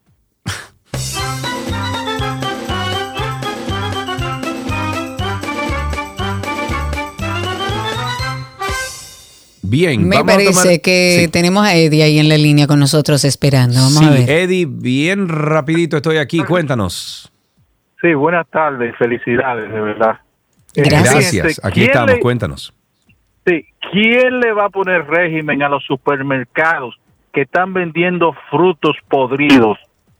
Que uno va y lo compra y cuando va a la casa a consumirlo están podridos, dañados, que no pueden consumir. Vaya con, a otras Proconsumidor, vaya a Proconsumidor, ponga la denuncia si no le cambian su producto. Vaya, no deje de ir que Proconsumidor está haciendo su trabajo. 829-236-9856 y a través de Twitter Spaces, recuerden que estamos en vivo, nos escuchan en vivo y por esa misma vía participan. Bien, estábamos comentando al- en la introducción de este programa que Rafael Félix García, es el ministro de Juventud, dijo que esa entidad, conjuntamente con el presidente Luis Abinader, lanzarán la iniciativa Teteo Seguro. El ministro acce- accedió a responder algunas de nuestras preguntas y lo tenemos en la línea. Ministro, muchísimas gracias por estar con nosotros. ¿Cómo estás? Hola Sergio, hola Karina, gracias por la oportunidad de estar en este toque de queda del mediodía que es 2 y 2. No solamente el día de hoy, sino que siempre que ustedes eh, queremos conversar de temas de importancia acerca de juventud, pues yo siempre dispuesto a poder Gracias, colaborar. muchísimas Claro sí, gracias por ser, su gracias. disposición. Estuvimos Miren, nos surge una duda. Exacto, Cari, dale. A propósito de que comentábamos sobre este tema de teteo seguro, queríamos entender un poco cómo va a ser este proceso. Eh, estábamos conversando Sergio y yo en el caso de los motores y las corridas irregulares eh, que se hacen en, en nuestras avenidas, en nuestras calles, se llevarían como forma piloto, como un plan piloto al autódromo. Pero a mí me llama la atención cómo van a regularlo, quién se hace responsable si sucede algo, si hay una vida que se pierde, o sea, cómo, cómo a lo interno va a ser este procedimiento. Claro, Karina, mira, fíjate, nosotros desde el Ministerio de la Juventud estamos llamados a poder ser una entidad que visibilice esas reali- esas realidades sociales diferenciadas en la juventud dominicana. Además de trabajar 1.500 y un programa en materia de formación, de inserción productiva, en materia de sostenibilidad, de emprendimiento, de innovación, también hay otras realidades que no son las más aprensibles en nuestro día a día desde algunos espacios privilegiados, pero que sí suceden a nivel nacional. Y son estas problemáticas sociales, para no alargarme mucho, que vamos a hablar de dos, y una es, como comentaba Carlos, la alta tasa de mortalidad de accidentes de tránsitos en jóvenes, incluso menores de edad, eh, corren motores, vamos a decir, en diferentes avenidas públicas del país, como la 6 de... Que eso es ilegal, convengamos. Dígame. Que es ilegal, la carre- esas carreras son ilegales. Tú, por ejemplo, tener un, un jovencito que, y, y creo que tú y todo el mundo ha sido eh, testigo de cómo uno andando en la, en la pista, camino, por ejemplo, a Punta Cana, Carlos, que por cierto reside allá, vienen, te paran en plena autopista y hacen una carrera que le llaman comúnmente un, un bajón, donde apuestan cientos de miles de, pesos, pero lamentablemente pierden la vida a los jóvenes. Eso es por un, por un, por un lado, somos el país con la mayor tasa eh, de mortalidad por accidentes de tránsito y los jóvenes tienen que ver mucho en eso. Y lo segundo es estos conflictos sociales que generan, que se generan en los diferentes barrios por lo que se conoce como la alta música o los musicólogos. Eh, entonces nosotros tenemos una, estamos formulando, repito, el proceso de formulación de una política pública que se encarga de crear espacios de tolerancia, como bien lo dice la, ley, en diferentes puntos del país, por lo menos uno por cada provincia del país, que ya hay algunos planes pilotos de éxito, no solamente acá en República Dominicana, en Estados Unidos, en Puerto Rico, en Colombia, en Venezuela, donde esa subcultura, que sí es una subcultura, te lo digo como sociólogo que, que soy, de jóvenes que les gusta y vamos a hacer eh, correr motores o por ejemplo eh, invertir en un vehículo una cantidad X de dinero porque es lo que les gusta puede ejercer ese ese ocio sin entrar en contradicción sin entrar en conflicto en un parque sonar una música hasta las 4 de la mañana sino en espacios que ya están creados se puedan ¿Y cómo serían esos espacios? Me da curiosidad, ¿dónde estarían y cómo serían esos espacios que no moleste a los demás? Porque convengamos que esa música alta está en contra de la ley, o sea, lo que vamos a crear son espacios donde, donde la ley, digamos, no va a funcionar igual dentro de ese espacio que para el resto de los No, dominicanos. La, la- la ley, la ley te eh, permite unos decibeles de, de- de música que son colocados en, en- en diferentes sentidos. Eh, lo que lo que sí te puedo ase- asegurar es que la ley se mantiene y no es lo mismo, por ejemplo, te puedo poner un caso de éxito que es la provincia de María Trinidad Sánchez, donde el alcalde Junior él a varios kilómetros de la entrada de la, de la ciudad frente al letradero creó un espacio donde ahí durante ya prácticamente 10 años se ha desarrollado esta cultura sin ningún tipo de conflicto. A quienes les gusta su música, van allá, colocan su música a un horario específico, días de la semana específicos y a unos decibeles específicos. O sea, que no entra O sea, los decibeles permitidos por la ley. Claro que sí. Por ejemplo, no, no es, lo, no es- no es lo mismo tú tocar hasta las 4 de la eh, mañana en, en un, en un parque central de una provincia donde hay una doñita con un cáncer al lado, que tú sonar a varios kilómetros de distancia de la entrada del pueblo, donde ahí lo que hay es, por ejemplo, fincas, y que estos jóvenes pueden desarrollarse sin, sin ningún eh, conflicto con, los, con la eh, ciudadanía que les eh, rodea.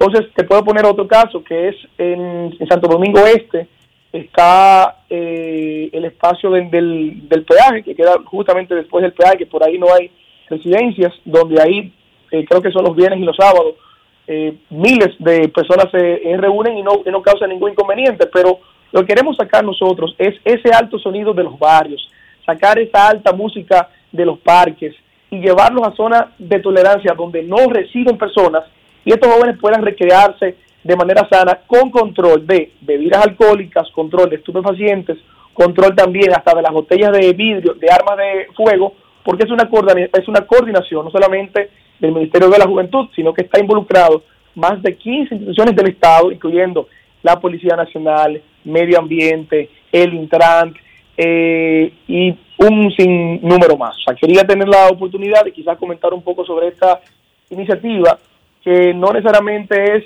eh, lo más valorado socialmente, porque no es lo mismo que tú apoyes a Verstappen o a Checo Pérez en la fórmula que están corriendo en Miami que lo que van a correr en, en una autopista que te vas a matar.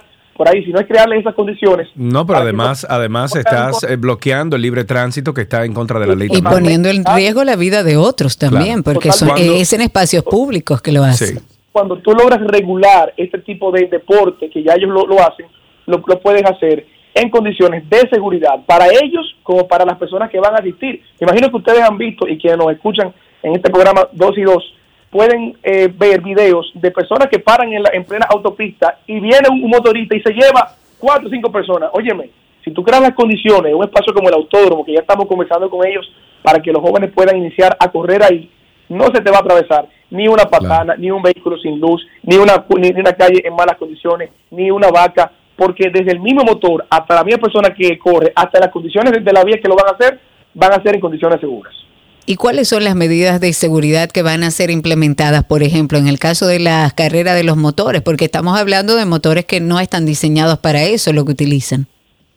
Sí, nosotros estamos trabajando, bueno, igual también, por ejemplo, cuando tú tomas una, una Yamaha R1, son, son motores que son Sí, eso lo, eso le estaba explicando a Karina, que la denominación del motor no necesariamente eh, determina si son seguros o no, porque por ejemplo yo corría carro, Karina, y el carro lo único que le cambiábamos era la suspensión, le poníamos por ejemplo eh, un roll cage, etcétera, pero el motor es el mismo, el- la carrocería es la misma, o sea que el, el- el- el vehículo no determina eh, si puede o no eh, ser para competencia, lo que sí determina son las regulaciones, y ahí entiendo que es que entra el, el- el programa, ¿no, Rafael?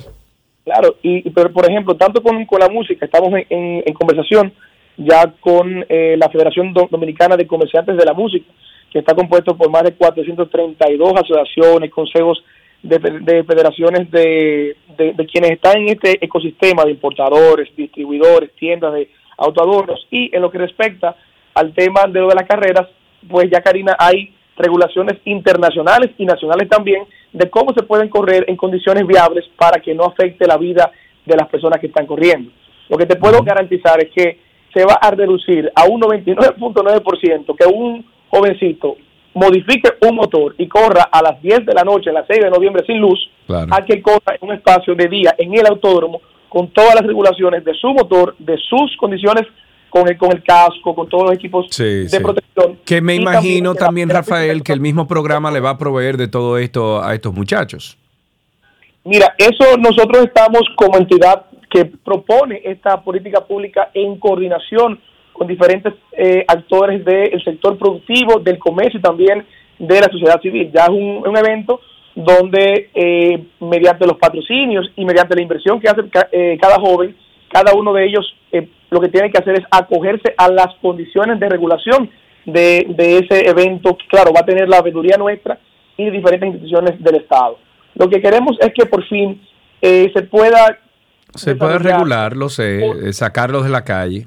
claro, es sacarlo de la, de la calle, que tú puedas conducir muy bien a Punta Cana sin, sin ningún problema, puedas conducir a, a Santiago de los, de los Caballeros o quieras irte para... Eh, para Donde sea, libre tránsito, libre tránsito, que la ley lo permite. Para hacer una carrera clandestina. Y eh, otro ejemplo, por ejemplo, es la pista de Atomayor, que tienen un circuito de motovelocidad, que corren pasolas, corren, corren mo- motor de, de, de 100, 150. Y eh, hay jóvenes profesionales, como es el caso de David Uriel, que es ganador de múltiples medallas, y ahí corren en condiciones de eh, viables, que ninguno se ha matado. Claro, Esa es la, la claro. idea que tenemos nosotros. Bueno, eh, Rafael, aceptamos la invitación, el primer evento para uno estar ahí y ver cómo funciona todo esto. O sea que muchísimas gracias por la conversación. ¿eh? Y, y esperamos, Sergio Carlos, que tú te acuerdes de, de tu tiempo cuando eras aún más joven y puedas también participar dando una ¿Tú demostración. te imaginas? Ay, no, no hay necesidad, no lo ponga eso, por favor, que yo no quiero enlutarme tan joven. me no, no, un no. 70 Y Karina aplaudiendo ahí. No, yo Muy sí, bien. aplaudiendo no sé, pero voy a estar ahí. Gracias por el tiempo, gracias por explicarnos un poco cómo va a ser esto. Yo creo que es un proceso interesante, habrá que ver cómo funciona, si real y efectivamente eh, estos jóvenes eh, van a de manera voluntaria a decidir establecer estas carreras en un lugar más seguro para ellos y para todos, ojalá y sea así. Eh, queda más claro el tema de cómo van a manejar los protocolos de seguridad, ya se ha establecido que hay protocolos locales e internacionales para eso. Ojalá y este proyecto funcione, ojalá podamos ver esos teteos y esas carreras ya controladas en espacios controlados donde real y efectivamente haya supervisión de no consumo de drogas, no consumo de alcohol y que el nivel de la música esté en el mismo nivel que para cualquiera de nosotros, porque la ley es una. Así es. 236-9856 y a través de Twitter Spaces que estamos ahí en vivo. Cuéntenme qué les parece esta nueva propuesta que hace mm, y que lidera el Ministerio de Educación de el teteo seguro, de llevar las carreras ilegales de motores, llevarle al autódromo y generar espacios donde los teteos se den ahí, alejados de la zona donde la gente pretende descansar y de los barrios. Cuéntenos qué le parece. Mientras tanto, el padre Rogelio ha dicho que las autoridades de la UAS son irresponsables denunciando la venta de drogas en su entorno. Según él, esto no es nuevo y los responsables son las autoridades de esa casa de estudios que, según él, tiene que ir a la DNCD y a las demás autoridades a denunciar la gravedad de este asunto. El padre Rogelio, y aprovechamos si hay alguien, algún estudiante de la UAS o que ande regularmente por la UAS o que conozca un poco de este tema, que nos haga entender un poco cómo, cómo, cómo es la situación, cuál es la realidad. Porque el padre Rogelio primero sugiere al Consejo Universitario a que vaya a esos organismos de seguridad del Estado, que haga denuncia de manera responsable de lo que todo lo que está sucediendo en los entornos de la UAS que es la casa de estudios más importante de nuestro país, y que no debemos dejar como las cosas así abiertas, hacer una denuncia eh, al aire sin llevar un proceso que al final termine en algo positivo. Pero dijo además que quien que quién es que, o sea, como que quién es que no sabe que vende la droga ahí, el arroz, la bichuela, todo. Por lo que también pidió a las autoridades que impida que alrededor de una universidad donde se está formando a los pro- futuros profesionales de este país se comience a vender drogas frente a sus propias caras. Frente, frente a frente. Frente Como a si sus fuera una, propias pala- caras. una paletera, más o menos. No, y que nos llamen y nos digan si realmente es así, si es tan, tan evidente, si es a la clara, si los estudiantes saben. Lo que estoy de acuerdo con el padre Rogelio es que esto no puede ser algo tan alegre. Eh, eh, procese esto. Si usted realmente dirige esa casa de estudios y le interesa tener un entorno limpio de drogas, vaya a la DNCD, denúncielo, dígale dónde está, que usted sabe, que ha visto para que le den seguimiento. Ok, tenemos ah, dos llamadas. Vamos a empezar con Bartolomé. Buenas tardes, adelante. Buenas tardes, Sergio Carlos, Karina, buenas tardes. Gracias por su llamada. Eh, Cuéntenos. Yo tengo una preocupación. Tú sabes que este país es que el país que más leyes hay. Entonces yo quiero saber por qué no ponen una ley, por ejemplo, ahora que nosotros somos que elegimos los diputados y los senadores, que si usted no es ni siquiera licenciado en Derecho, usted no es abogado, que no- y nadie puede hablar de lo que no sabe. Y se supone que esa gente están para legislar.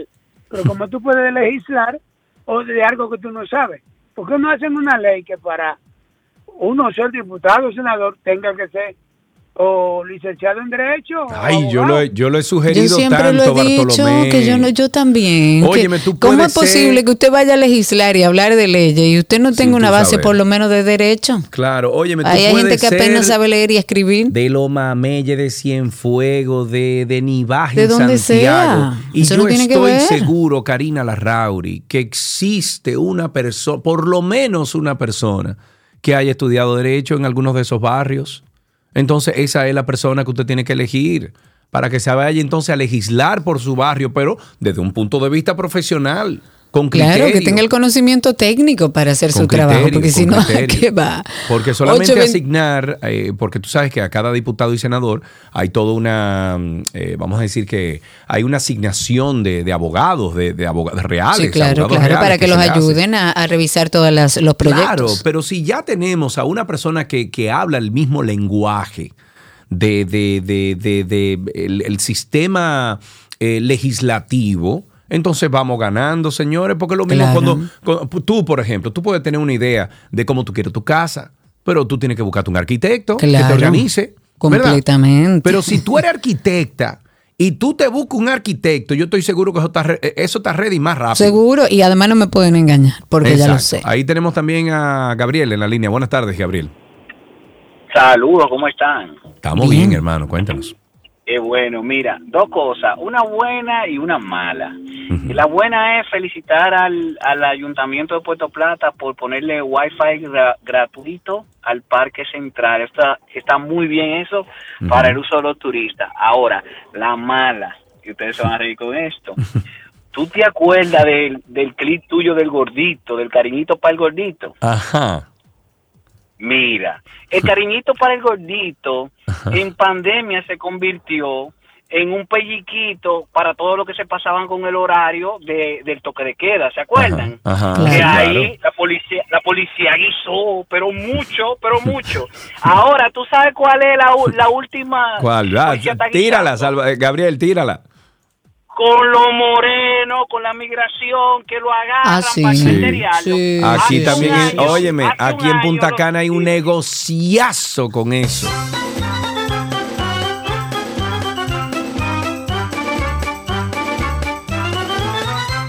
El negocio es, agarran, por ejemplo, a un sinnúmero de indocumentados, lo meten en una camiona y lo llevan a un solar que todo el mundo sabe dónde está aquí en. Punta Cana. Lo bueno, eso llevan es en Punta solar. Cana. Aquí lo llevan dos cuadras más allá del, lugar donde lo van a dejar. Y ahí empiezan entonces, ¿tú Pues cuánto me vas a dar? ¿Tú cuánto me vas a dar? Aquí lo llevan a un play que queda en Friusa, en el hoyo de Friusa. Lo llevan, Ujú. un play que no hay nada ahí, ¿verdad? Se ponen las camionas con todos los indocumentados y van y le dicen. Y depuran. Y no, no, y le dicen, ustedes tienen quien les responda aquí, o sea, usted tiene un dominicano, que, que usted trabaja con un dominicano. Ah, sí, yo tengo un dominicano. Pues llámelo, tome y dígale que son 25 mil 20 pesos. Bueno, aquí y, y se hizo una denuncia formal en torno a eso. Una señora que su señora de trabajo estaba en el proceso de sacar los papeles, pero trabajaba en esta casa de familia. Ojo, si está indocumentado y hay que llevarlo, bueno, hay que llevarlo. El tema es que se lo llevan y llaman a esta eh, empleadora, porque era la, la señora de la casa, la dueña de la casa, y ella tuvo que pagar esa suma de dinero. Ella fue de que con 5 mil pesos, de que para, bueno, si hay que darle algo a, lo- a los policías para ayudar a esta muchacha. No, no, no, 25 mil pesos. Ya tienen hasta los, eh, eh, le- cuánto vale cada cosa. Si no tiene nadie son 5, si tiene una señora son 20, si tiene, y así va variando. Vamos a tomar esta llamada del Salvador, de, del Salvador no, de Salvador. Ahí está en la línea con nosotros. Sí, buenas tardes, Sergio y Karina, ¿qué tal? Adelante, Adelante, Salvador, se te escucha. Gracias por tu llamada. Algo, gracias, gracias. Algo que me preocupó anoche que vi aquí en Punta Cana, en Downtown. ¿Es legal ahora que la policía se acerque a todos los vehículos con la aplicación esa que le, que le habilitó la policía a Sí. confirmar las placas de los vehículos? Sí, sí, sí, eso es para eso, no hay ningún impedimento legal. Yo el otro día vi, ah, me paré en el hospital IMG a hacer algunas cosas y vi como un oficial estaba escaneando todas las placas. Eso lo mandé donde alguien, vamos a decir que con cierto rango en la policía y me dijo que sí, que no hay ningún, a ver, no hay, no hay ningún impedimento legal que no le permita eso y que eh, esa requisa y ese, eh, eh, esa, esa revisión se está haciendo y se están dando muchos buenos resultados. Ahora, yo te digo una cosa, a mí no me importa que un policía me cheque la, la- la placa, porque la placa es pública, obviamente. Eh, a mí lo que me importa es que me paren para hablarme porquería y pedirme papel y vaina. Ahora, si lo van a hacer con la placa, a mí yo no tengo problema con eso.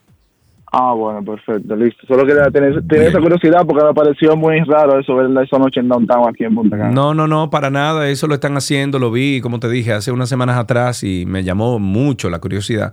Y se lo envié a alguien y me dijo, mira, no, la ley no lo impide. Eh, y la policía, en vez de pararte, lo que está haciendo es requisando y revisando las placas para ver si, por ejemplo, eh, si hay una vehículo- alerta. si hay una alerta, si el vehículo concuerda con la placa que tiene, porque por ejemplo la placa puede dar una numeración y de repente decir que es un camión y está puesto en un carro, ya hay un problema, ¿verdad? Ya, ya se puede revisar el por qué, eh, te pueden parar, ya tienen una razón del por qué te pueden parar. Además, las patrullas están haciendo esto en la calle.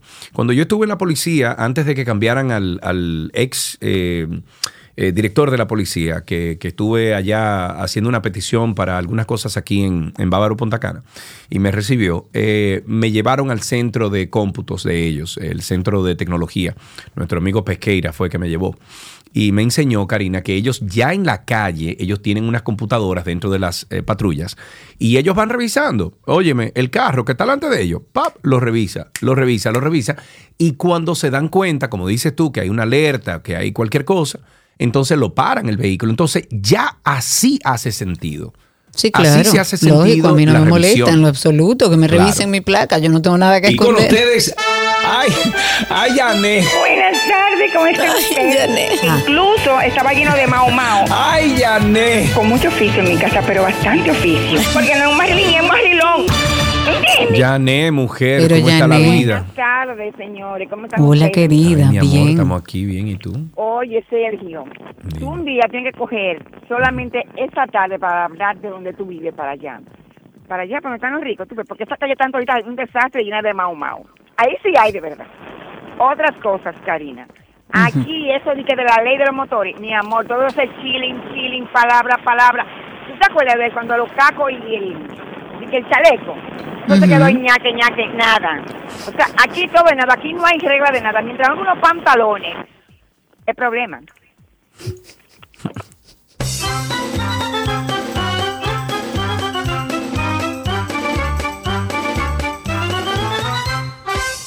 Tenemos a través de Spaces a nuestro amigo Gabriel hace un ratito ahí. Adelante, Gabriel, cuéntanos. Sí, gracias Karina. Buenas tardes, Sergio. Bienvenido. Eh, me cae eh, suspicacia y lo que, o mejor dicho, tengo una duda. ¿Cómo podemos garantizar, eh, tuviste un comentario ahorita con relación a que los estudiantes de la universidad delaten, ¿verdad? Claro, los que los drogas? que sepan, porque muchas veces saben más los estudiantes que lo mismo que los mismos policías. Pero ¿y quién me garantiza a mí que ese policía no va a decir que yo lo delaté y me vaya y ese delincuente me haga un daño? Usted Eso tiene toda la razón.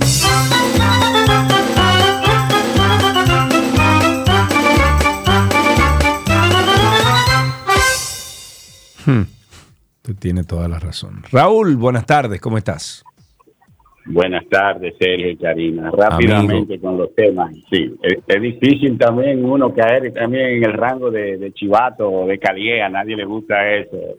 Y con relación a los otros temas, bueno, en el caso de los profesionales enganchados que hay, eh, eso está en todos lados. Hay, hay, hay enganchado a, a- a políticos, enganchado incluso hasta doctores y cirujanos plásticos que hacen procedimientos complicadísimos. Bueno, enganchado sí. también a financistas y asesores financieros que te, que te prometen que tú te vas a hacer rico si tú le sueltas un peso y ellos te van a devolver un millón y así sucesivamente.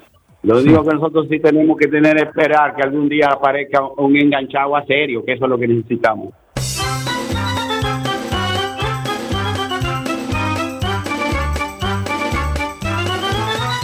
Amigos, con esto despedimos Tránsito y Circo. Gracias a todos por las llamadas y tenemos todavía media hora de contenido más aquí en 12 y 2. No se nos vayan. Pero usted nunca le ha dado un cariñito a su gordito, su gordito, su gordito. Había una vez un circo que alegraba siempre el corazón.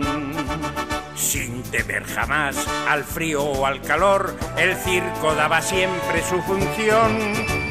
Siempre viajar, siempre cambiar. Otro país, otra ciudad.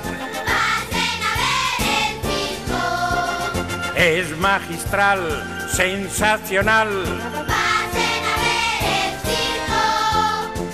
Somos felices al conseguir a un niño hacer reír.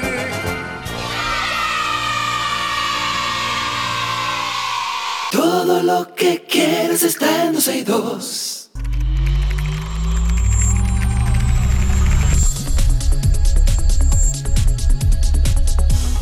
Hablemos de Vision Pro, señores. Estamos en artículos tecnológicos, pero Víctor Prieto.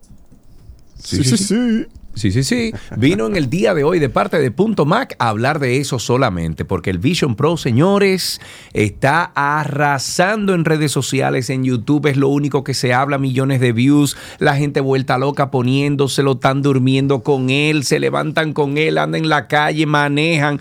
Es una locura lo que está pasando con este dispositivo y para eso tenemos a Víctor Prieto en el día de hoy que es fan, fan, fan de todo lo que hace Apple y dice que nunca hace nada malo y por eso vamos a hablar con él. Víctor, cuéntame, ¿por dónde empezamos hablando de esta sensación que va a cambiar ya una vez más Pero la, la forma como nosotros hacemos... una fanfarria, una fanfarria.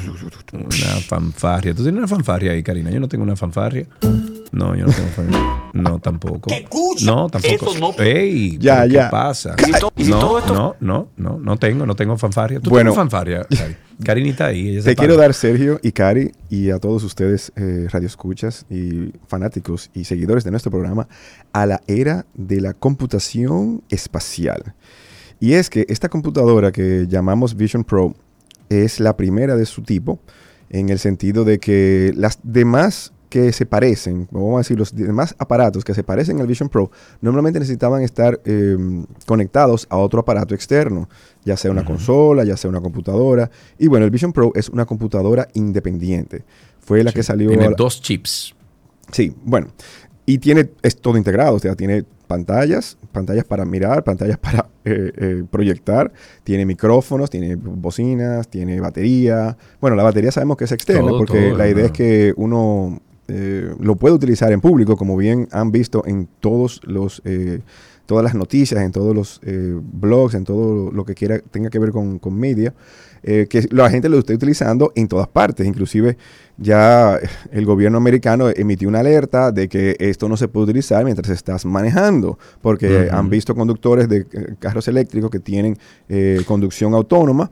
Pues sí, pero una pregunta, una pregunta, porque también vi, por supuesto, eh, no, no, no debería, ¿verdad?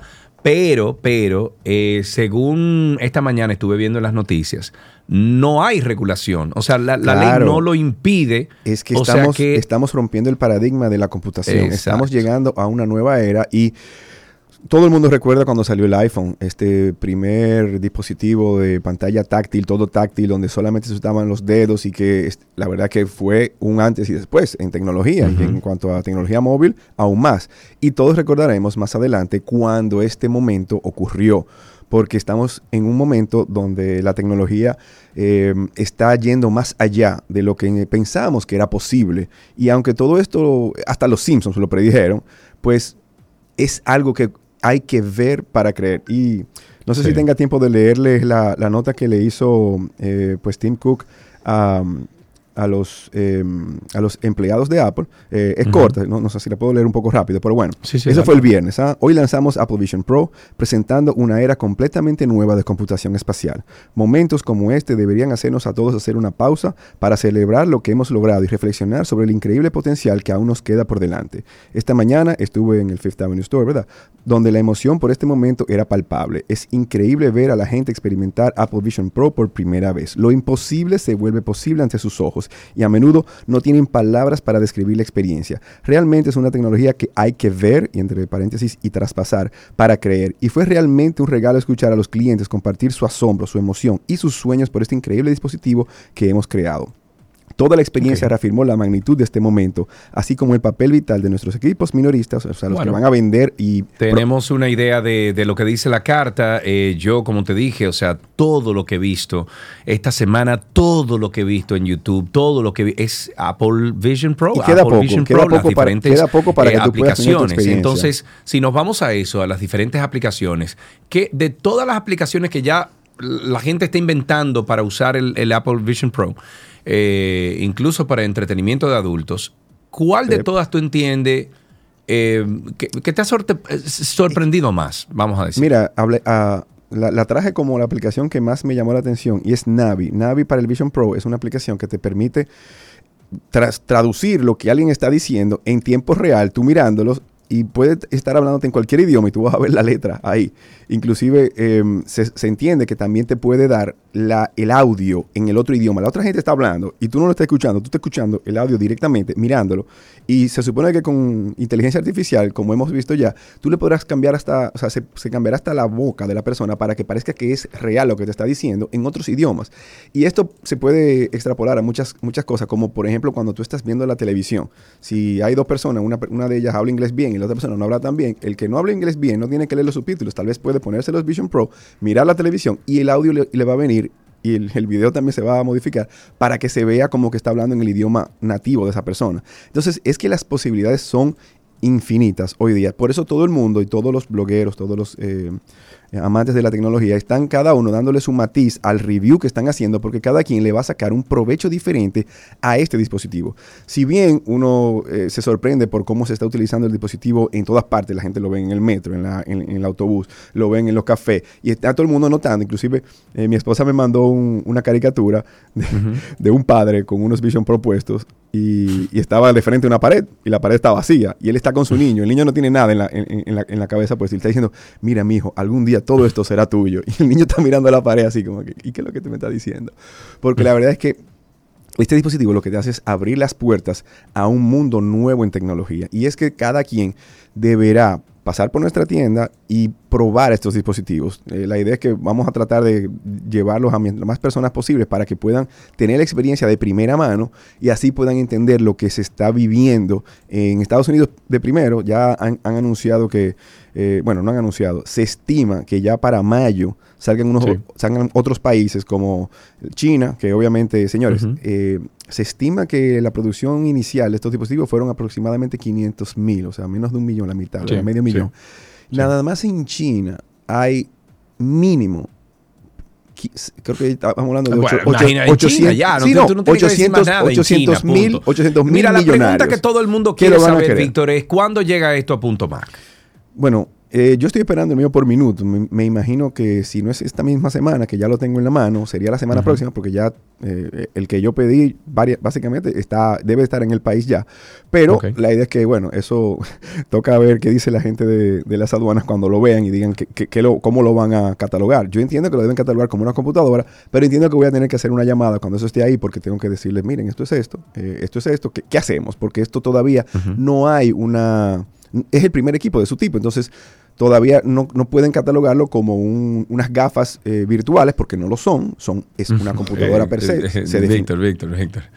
Está tirando muy lejos. No, no, no. una- Es que eh, el- el- es como, eh, la verdad que todo esto lo define Apple mismo con Mi una vida, te van a cobrar el 18 y el 20, tú sabes que sí. Vamos No, a no pasar a no otro tengo tema. Un usuario sea, de idea es que VP manejando Tesla trae alerta por parte del gobierno de los Estados Unidos, el Vision Pro. Esto fue, Eso fue lo que vimos en esto redes, fue lo, ¿no? lo que te hablé sobre, sobre esta regulación que ya eh, debe de salir, pero ya emitieron una alerta y fue así. eh, la autoridad de vehículos de motor dijo, esto no se puede utilizar porque no existía esta, este uso y ahora que se está viendo y si viralizando el uso en todas partes, Sí, eh, sí. pues hay que, hay que tenerlo en cuenta. Y es para que Bueno. todo el mundo que, que se ponga uno y lo compre, lo que sea, no ande eh, pues, Claro, sin eh, eh, cuidado con dijimos, ellos. Porque no lo regula, eh, la- ninguna regulación estadounidense te dice que tú no te puedes poner un dispositivo para tú poder ver y poder manejar, porque si vamos a eso, por ejemplo, hay gente que, que tiene ciertas condiciones que ha adecuado el vehículo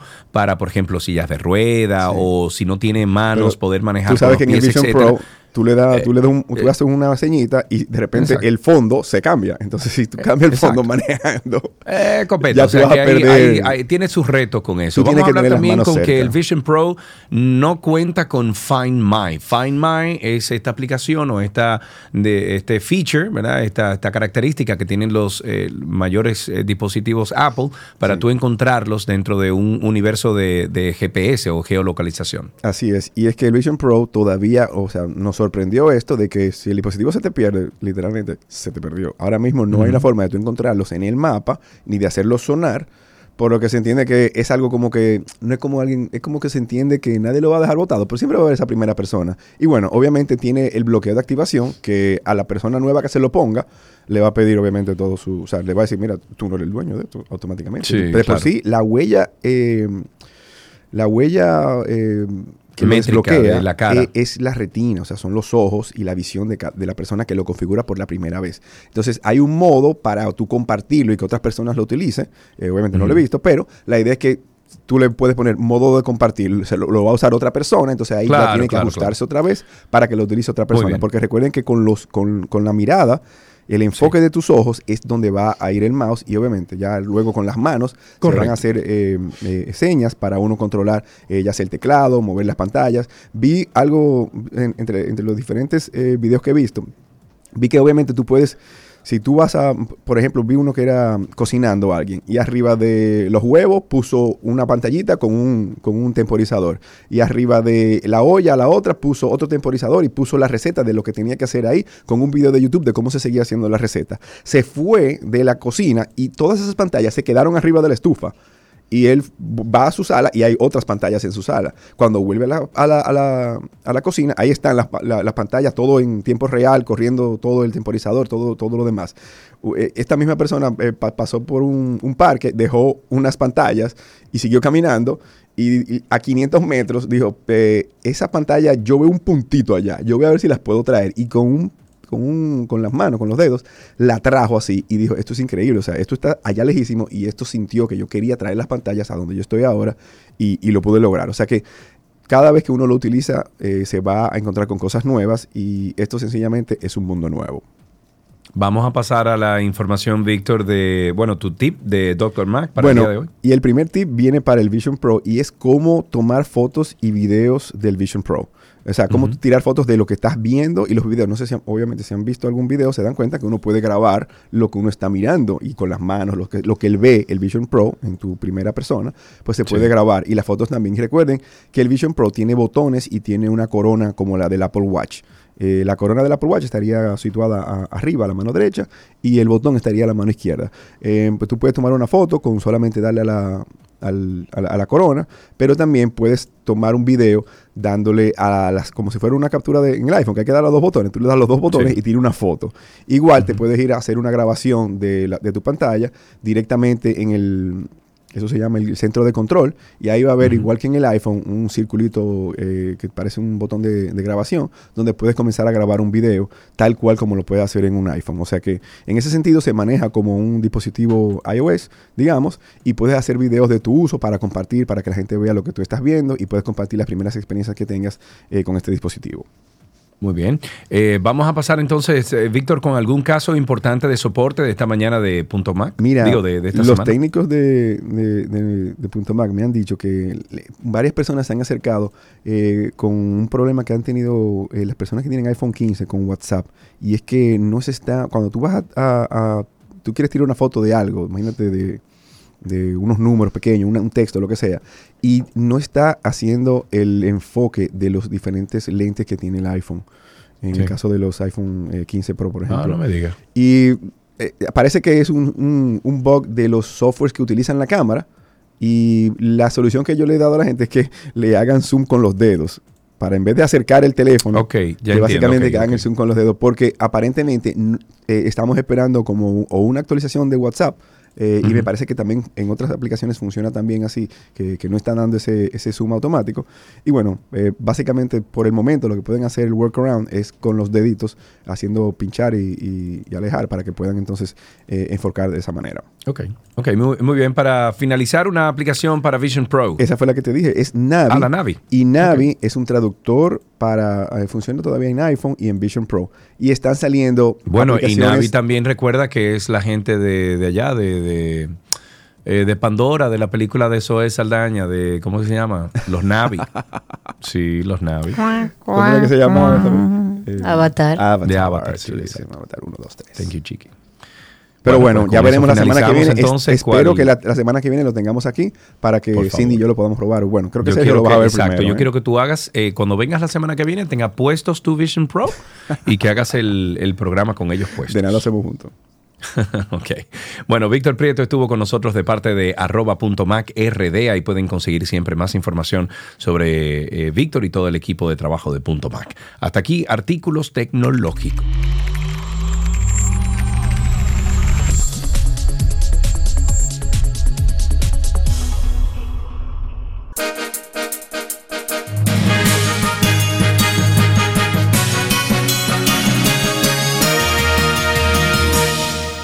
Aquí están las noticias actualizadas. Continúa desaparecido el señor Facundo Tavares, de 68 años, un señor que padece de Alzheimer. Él fue reportado como desaparecido desde el pasado lunes en horas de la tarde. Según lo que informa la familia, este señor salió de su residencia en vista de los palmares de Sabana Perdida en Santo Domingo Norte. Vestía este señor una camiseta blanca con pantalones azul marino. Los familiares han pedido que busquen la foto de este señor a través de redes sociales, en las noticias, y que si ven a un hombre desconocido, desorientado en la calle, que por favor se comuniquen al 829-676-1827. El exministro de Defensa Sigfrido Pared Pérez ha dicho que el gobierno debe reforzar los protocolos de seguridad en el Palacio Nacional para evitar incidentes como el registrado el pasado domingo, donde un hombre chocó con su vehículo una de las puertas de la casa de gobierno. En otra noticia, el Ayuntamiento de Santiago ha dicho que la regulación del orden en cualquier actividad pública descansa en la autoridad de la Policía Nacional, un cuerpo armado creado para establecer el orden. Esto en respuesta a una situación que se dio el pasado domingo en el desfile de la apertura del Carnaval de Santiago, donde un hombre escaló la estatua del prócer Gregorio Luperón con botella de ron en mano, sin que los miembros policiales actuaran para someterlo a la obediencia por el desatino cometido en el lugar que honra a Luperón en la explanada del Monumento a los Héroes de la Restauración. ¿Hay alguna legislación que no lo permite? Buena pregunta, ¿no? Eso es vandalismo, él subió y lo vandalizó. Además, Lo usted no puede subir. pintó. No solamente se Tengo subió con la entendido que de sí. ron. Tengo entendido que sí. Además, eh, o sea, tiene que estar contemplado en la ley porque usted está haciendo un desorden público. Mm, Bueno, habría que definir desorden público. Si encaramarte en una... No lo estoy diciendo por malo, lo estoy diciendo por, por indagar, ¿no? Bueno, el Ministerio de Interior y Policía ha informado que los miembros de los bomberos recibirán una compensación económica de 15 mil pesos, 12 mil pesos más de lo que recibían los brigadistas. Y esto es una buena noticia que tenemos que seguir trabajando en ella porque se informó la entrada en funcionamiento del servicio de paso rápido en los cuatro carriles de la estación El Naranjal y los de Marbella. Esto está ubicado en la autovía, en la maravilloso. Esto está ubicado en la autovía del Nordeste. Sin embargo, el entaponamiento ahí No, era no, en el día de no, no estuve yo, lo sé y tengo fotos porque ¿y cómo estoy en un el grupo. entaponamiento? Porque, cu- ¿Cuál entaponamiento? Uno no funcionaba, el otro no abría, el otro no sé qué cosa. Pero según una nota de prensa, estas cuatro estaciones de peajes que funcionan en esta autopista del Ay. Nordeste son sometidas a un proceso de transformación digital. La idea es que todos estén iguales. Eso es lo ideal. Me encanta que ya el peaje en Naranjal y Marbella Señores, todos los peajes estén de y este sean país los de primeros. funcionar con el mismo sistema y punto. Ya, pero que no hay funcione, más. que funcione. Porque ayer y antes de ayer fue un tapo. Eh, Ya hemos llegado. El arrecife de coral. Vengan aquí, vean los corales. Es colorado, coral, coral. Guau, guau, guau, guau, guau. Esto no me gusta. ¡Oh, no! Todo el arrecife de coral está enfermando. Para finalizar, la procuradora Mirna Ortiz ha informado que fue levantada la orden de rebeldía decretada, en contra de Rosa Antonia Disla, acusada de testaferrato en el expediente por corrupción administrati- a- administrativa de las operaciones Coral y Coral 5G. Esta decisión fue adoptada por la jueza titular del sexto juzgado de instrucción del Distrito Nacional, luego de que la acusada se presentara al tribunal después de que fuera declarada en rebeldía el pasado 25 de enero al no asistir a las audiencias. Con esto finalizamos estas noticias actualizadas. ¿Y qué es lo que me pasa? Mi garganta.